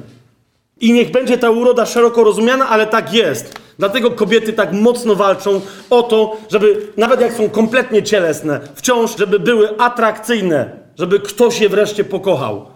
My, my wiemy, że będziemy kochani, kiedy będziemy stanowić źródło oparcia dla innych. Kiedy będziemy tak silni, żeby obronić słabszego. Żeby kobieta mogła się na mnie oprzeć, bo jestem jak mur spiżowy, którego nikt nie poruszy. Rozumiesz? Żaden facet nie ma takiej siły jak ten, w którym został położony fundament Chrystusa. Bo Chrystus, jak mówi psalmista, to jest góra Syjon, co się nie porusza. Amen? Jeżeli masz, rozumiesz, jeżeli ty masz w sobie górę Syjon i żyjesz jej siłą, to nikt cię nie poruszy. Nie dlatego, że ty jesteś nieporuszony, ale dlatego, że nikt nie może ruszyć góry Syjon. Żyjącej góry Syjon, którą jest Jezus Chrystus. Więc przychodzi ten gość i reprezentuje dla nas dokładnie to. Mówi, minęło 45 lat, mam 85 lat, a moja siła jest nadal taka sama. Teraz pytam się ciebie, bracie, dlaczego? Co jest sekretem do tej siły? Patrz, co mówi Kaleb. Mówi, jeszcze dzisiaj jestem tak silny, jak byłem w tym dniu, gdy Mojżesz mnie wysłał. Jaka wtedy była moja siła, taka jest teraz moja siła, obczaj, do wojny. Taka jest teraz moja siła do wojny, żeby wyruszać i wracać. Wczoraj o tym wspomniałem, dzisiaj powiem jeszcze raz. Mężczyzna w tym wieku, kiedy przestaje walczyć, natychmiast nie słabnie. Nie, nie, nie popada w słabość. Nie, popada natychmiast tak ekstremalnie w słabość, że po jakimś czasie odkrywa, że ta słabość jest nałogiem takiego czy innego rodzaju. Jeżeli mężczyzna przestaje brać udział w wojnie, zrozum, wojna nie zawsze oznacza, że musisz mieć codziennie bitwy, ale musisz wiedzieć, że nie jesteś rezerwistą, ale że jesteś na froncie. Mogą w tym momencie nie świstać kule, ale jesteś w służbie jesteś w czynnej służbie. To jest to. Jeżeli z tej świadomości wyjdziesz i się zwolnisz z tego wojska, automatycznie wpadasz w nauk. Zobacz na Dawida pierwszy raz, kiedy nie poszedł ze swoim wojskiem na wojnę, którą sam zaczął. Pamiętacie, czy się, czym się skończyło? Batrzebą. Nie, nie Batrzebą. Bo żeby się skończyło Batrzebą, to by się nic nie stało. Zakończyło się zdradą jednego z największych przyjaciół Dawida. Dawid go zdradził i go zamordował pod postacią, że docenia jego bohaterstwo. Nic. Rozumiecie, jest to jeden z najgorszych grzechów, jakie są przedstawione w Biblii, jeżeli nie najgorszy, o jakim męskie ucho kiedykolwiek słyszało. Dawid miał trzech wielkich bohaterów, a oprócz nich 30 i od tych 30 wraz z tymi trzema zaczęło się wielkie przebudzenie Dawida. Dzięki ich bohaterstwu, ich wzorowi przychodziły tysiące innych wojowników. Nie tylko ze względu na Dawida, ale ze względu na bohaterów, którzy uważali, że Dawid jest jeszcze większym bohaterem niż oni. Niektórzy nie wiedzieli, co zrobił Dawid za bardzo, ale mówili sobie, jeżeli ci goście, o których czynach wiemy, są posłuszni Dawidowi, to ja cię kręcę, idźmy wszyscy do Dawida. Jednym z tych 30, zobaczcie sobie chociażby w 11 rozdziale pierwszej księgi kronik, bo oni są wszyscy wymienieni z, z imienia, z nazwiska, że się tak wyrażę, czyli z pochodzenia rodowego i tak dalej. Jednym z tych 30 był Uriasz Hetyta. Dawid uwiódł mu żonę, zrobił jej dziecko, a następnie, żeby nie wyszło, wezwał go z wojny, podpuszczając go, żeby się przespał z żoną, żeby potem myślał, że to jest jego dziecko. I ten wielki bohater z szacunku do swojego króla i z szacunku do swoich towarzyszy broni śpi na wycieraczce, mając swoją żonę, rozumiesz, jej cudowne perfumy w swoich nozdrzach, mając swoją żonę za drzwiami. Nie wchodzi na noc do domu, tylko śpi na wycieraczce. Bo mówi, oni tam krew przelewają, a ja mam korzystać z łoża małżeńskiego? Nie. I Dawid mówi, kurde, pułapka się nie udała. Więc jak Uriasz wrócił na pierwszą linię frontu, mówi do jednego z dowódców: Wiem, że ten gość jest wielkim bohaterem, więc przeprowadźcie szturm. Jeżeli oblegacie miasto, przeprowadźcie szturm, ale zostawcie go samego. Bo nawet jeżeli będzie dookoła niego jakaś liczba żołnierzy, to jego będzie ciężko zabić. Po prostu osamotnijcie jego, jeden mały oddział. Niech wszystkich wyrżną, on musi zginąć. Rozumiesz? To nie jest zwykła zdrada, to nie jest wzięcie przyjacielowi jego żony. To nie jest, to nie jest zwykła kradzież. To, o co później Natan oskarża Dawida. Nie! To, to jest tak nieprawdopodobnie zdradliwe potraktowanie jednego z najbardziej oddanych sobie przyjaciół, który ginąc w tej zasadce skonstruowanej przeciwko sobie przez Dawida, przelewa krew dla Dawida, nawet wtedy. Obczajasz to? Więc, kiedy mężczyzna nie toczy wojny, nie tylko, że traci siłę, ale natychmiast wpada w nauk i zwykle ten nauk bardzo szybko okazuje się być trucizną grzechu, która zaczyna trawić jego ciało i jego sumienie. I nawet jeżeli jesteś już w sytuacji, w której Chrystus przelał krew, dla Twojego zbawienia. I wiesz, że konsekwencje piekielne czyli za to nie czekają, bo kara została odbyta, to pamiętaj, nie jesteś zwolniony z odpowiedzialności, bo wszyscy staniemy przed Trybunałem Chrystusa. Słowo Boże o tym mówi wyraźnie. I on zważy to dobre i to złe, co zrobiliśmy. I pokaże, ogień to sprawdzi, jak mówi pierwszy do Koryntian trzeci rozdział. Czy budowałeś na fundamencie Chrystusa ze złota, ze srebra, z drogich kamieni, czy z siana, ze słomy, z drewna i ze śmieci? Przejdzie przez ogień jeden, wyjdzie ze swoją budowlą Jezus powie, kocham cię bracie. Przejdzie drugi, wyjdzie z drugiej strony goły, bo cokolwiek zbudował, zbudował z dziadostwa, ogień go wyczyści. Jezus powie, Ciebie też kocham, aleś goły. Jak chcesz tam wyjść z tamtej strony? Rozumiesz? Jedyne, co, co mojemu sercu i Twojemu sercu zapewni siłę, zapewni wierność, zapewni owocowanie, jest wojna. To jest wojna duchowa. I to rozumiesz, dlaczego ja nie mogę z tym nauczaniem wyjść do kobiet, których droga sprawowania ich zbawienia wiedzie przez rodzicielstwo. Nawet jeżeli na wojnie rodzą się dzieci, to one się muszą rodzić w warunkach bezpiecznych. Mężczyźni tym bardziej walczą wokół szpitali, gdzie kobiety rodzą. Po prostu. Ale my jesteśmy od tego, żeby toczyć walkę w imieniu Jezusa Chrystusa na wyżynach niebieskich. O tym jeszcze więcej dzisiaj będę mówił. Tu masz Kaleba, który po ludzku mówi: fizycznej siły nie straciłem. Dlaczego? Bo mówi: teraz moja siła do wojny jest taka sama, jak kiedyś była, bo cały czas jestem gotowy do wojny, bo wiem, że wojna się nie skończyła. Jestem gotowy do wojny, żeby wyruszać i wracać. I obczaj, dwunasty werset. Wszystkie pokolenia Izraela, wszystkie pokolenia Izraela, każdy wziął swoją ziemię, to, co w ramach swojego dziedzictwa dostali, jakieś pasmo górskie, jakąś skałę na wysokości, powiedzieli: A, dobra, to i tak mi się do niczego nie przyda. A teraz obczaj. Przychodzi Kaleb i mówi: Zaraz, moment. Jakie ja dostałem dziedzictwo Jozue? Patrz. Mówi, dwunasty werset mówi do Jozuego, mówi, pamiętasz wszystko, co powiedział Mojżesz. Więc pamiętasz, że moje dziedzictwo to nie są tylko te pola uprawne, co dostałem, to nie są tylko te rzeki, to nie są tylko te pastwiska, na których mogę wypasać swoje stada. Mówi, to jest także ta góra. Tak jest czy nie tak jest? Zobacz, co mu mówi. Teraz więc, mówi Kaleb do Jozuego, daj mi tę górę, o której Jahwe powiedział w owym dniu. Sam bowiem słyszałeś tego dnia, że tam są Anakici, a miasta ich są wielkie i warowne. Mówi, ale mnie to nic nie obchodzi, rozumiesz? Mnie to nic nie obchodzi, nie oceniam was, że się boicie odebrać pełnię swojego dziedzictwa, bo na krańcu twojego dziedzictwa, na górze siedzi olbrzym.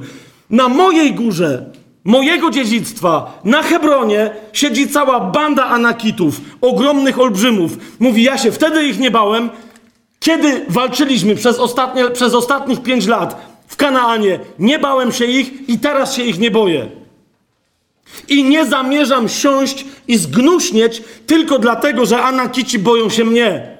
Nie zamierzam siedzieć i ustalić bezpiecznej granicy. Wy se siedźcie w górach. Nie! Te góry są moje, gnoje! Te góry są moje! Rozumiesz, że tam ci Anakici mówią, ty, ale to jest nasz ostatni bastion, my nie mamy gdzie zejść. Więc będziemy tu walczyć do ostatniej kropli krwi. Mamy góry. Obczaj, że zamierzasz atakować kogoś, kto się obwarował na Giewoncie. Ty. Rozumiesz, o co mi chodzi? Wojsko by się bało. A tam ci goście, miecze, dzidy, tyle. Tarcze, łuki. Strzelaj do góry, jak do ciebie z góry strzelają olbrzymi. I zobacz, co Kaleb mówi. Nic mnie to nie obchodzi. Nie interesuje mnie wasza polityka, bo wojna jest nieskończona. A to dziedzictwo jest moje. Pan mi je obiecał. Nie sam sobie obiecałem. Daj mi tę górę. Jeszcze raz. Daj mi tę górę, mówi do Jozułego. Potrzebuję Twojego pozwolenia. Ty jesteś przywódcą Izraela, ale musisz mi ją dać, bo mi jest obiecana przez Pana. Słyszałeś? Jesteś sprawiedliwym przywódcą. Daj mi tę górę. Sam słyszałeś tego dnia.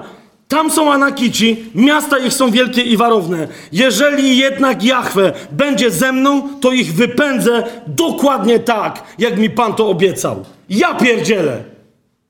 Rozumiesz, to jest Stary Testament.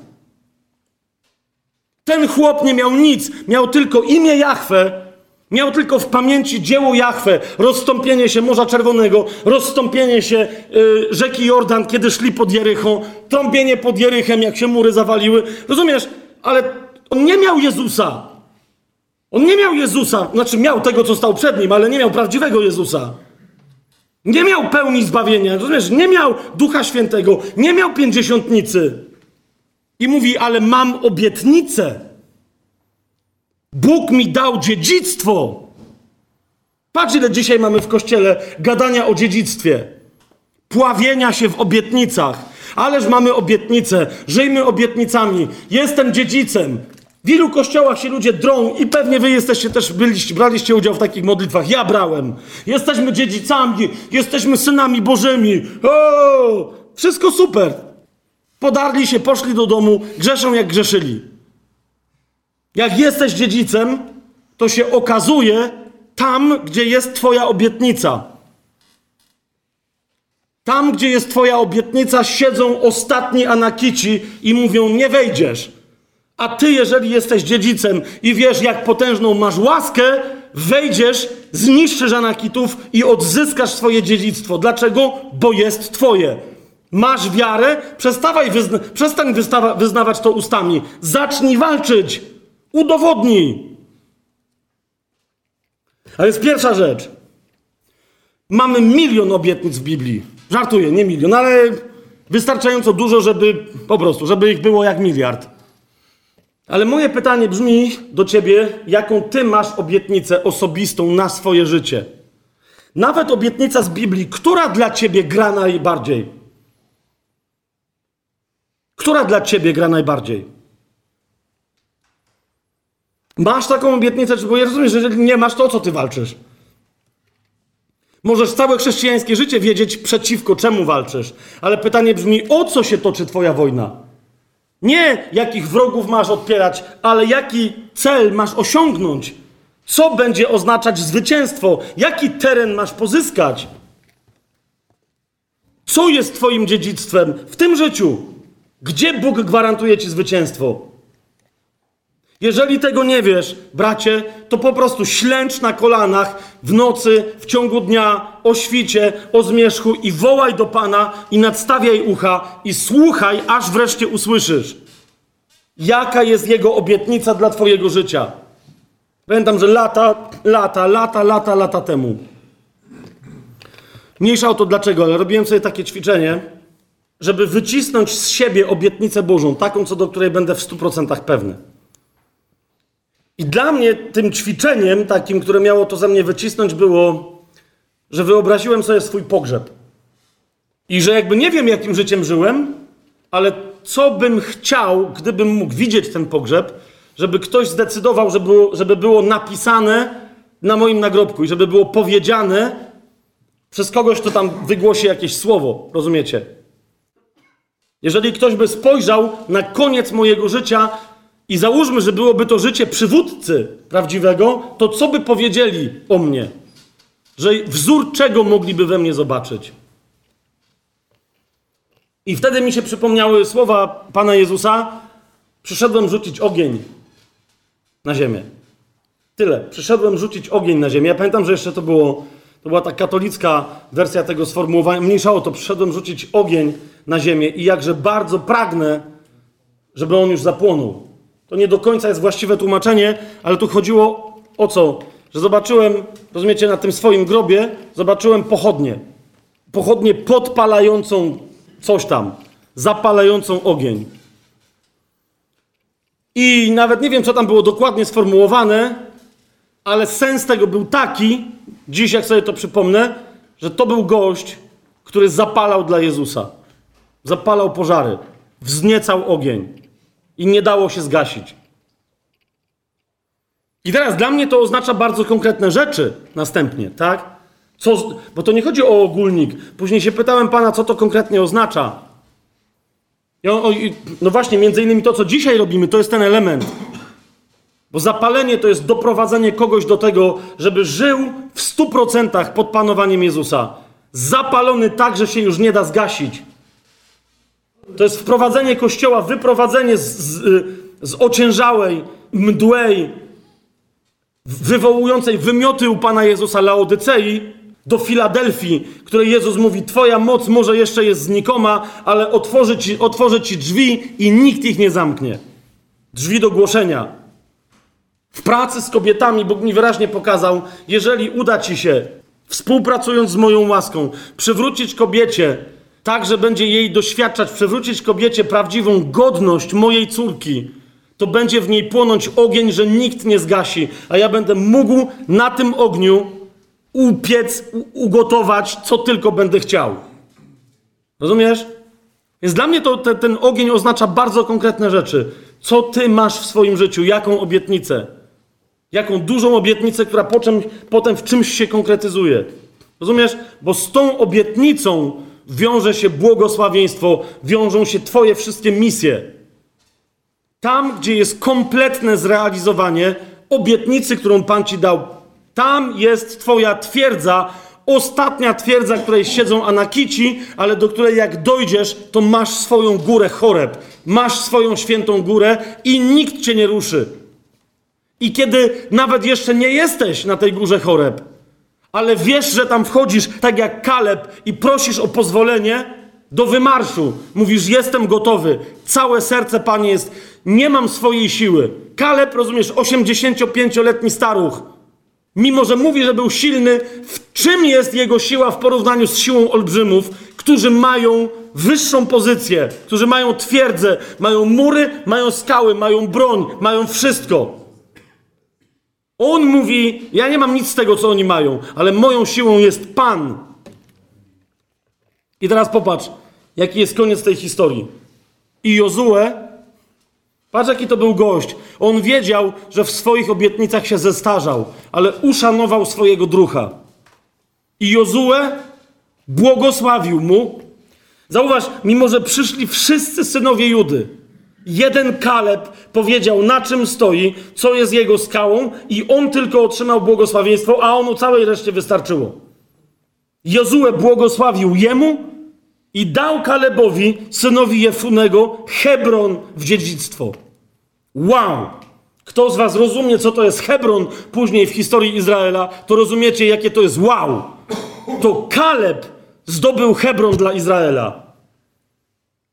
Dlatego Hebron stał się dziedzictwem Kaleba, syna Jefunego, Kenizyty, aż do dziś. Dlaczego? Bo całkowicie poszedł za Jahwe, Bogiem Izraela. Bez dwóch zdań. Rozumiesz? Najgorsza do zdobycia twierdza, z najgorszymi, ostatnimi. Goliat przy nich to była pchełka. Rozumiesz? Z tymi dziadami. Dostał w dziedzictwo ten Hebron. A Hebron zwano wcześniej Kiriad Arba, bo Arba był wielkim człowiekiem, nawet wśród Anakitów.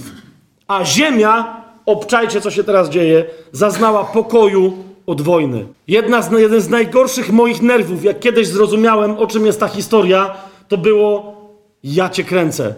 Czemu nie ma ani jednego zdania o tym, jak Kaleb nawalił Anakitom? Rozumiecie? Dlatego, żeby jeszcze mocniej podkreślić, że Kaleb, mimo że przelewał krew na tej górze Hebron i wszyscy bracia, którzy z nim byli, całe jego wojsko, bo tam rozumiecie, to było ich Monte Cassino. To było po prostu nasze Monte Cassino, zdobywanie tej niezdobytej twierdzy, to był, ten, to jeszcze gorzej pewnie było. Ale chodzi mi o to, że Kaleb nawalił Anakitom nie w czasie tej bitwy, ale wcześniej, w momencie, kiedy w sercu powiedział: Panie, tylko Tobie wierzę, dlatego wchodzę na tę górę. Podobnie jak Chrystus, zauważcie, swoją najwłaściwszą bitwę odbył w zasadzie w Getsemani, nie na, Golgo na Golgocie. Jezus wchodzi na Golgotę, żeby dokonać egzekucji. Bo jedyne miejsce, gdzie jeszcze się może cofnąć, zauważcie, to jest Getsemani, kiedy mówi: Panie, jeżeli to możliwe, weź ode mnie ten kielich. A Pan mówi: Wiem, że wypijesz. A mówi: Wiem, że muszę wypić, bo inaczej na tę godzinę przyszedłem. Rozumiesz? My nie wiemy dokładnie, jaki tam dialog się odbywa, ale to jest to. Jezus mówi: Piję ten kielich. I jak wstaje, to wtedy myślę, że diabeł z całą swoją potęgą piekła, którą rzucił na Chrystusa w Getsemani, wtedy on wiedział, że się zapędził. Rozumiecie? Całe piekło przywiódł do Chrystusa, żeby go zmiażdżyło, i w tym momencie Chrystus, który mógł być zmiażdżony, bo miał pełną ludzką wolność, wstał i powiedział: Ale się cieszę, że wszyscy przyszliście. Nie będę was musiał szukać po kątach.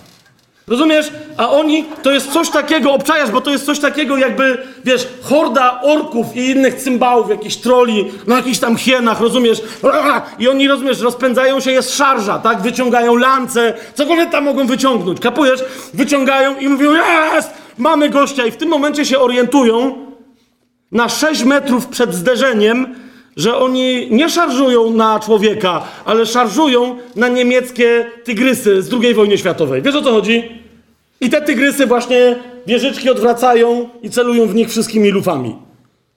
A te orki wiedzą, że nawet jak te lufy nie wyszczelą, to oni się rozczasną o te tygrysy, bo to nie, po prostu wszystko się rozczaśnie o tygrysa. I oni wiedzą, że już aaa, w zasadzie nie ma odwrotu. A Jezus mówi, no to czyli zapraszam na imprezę.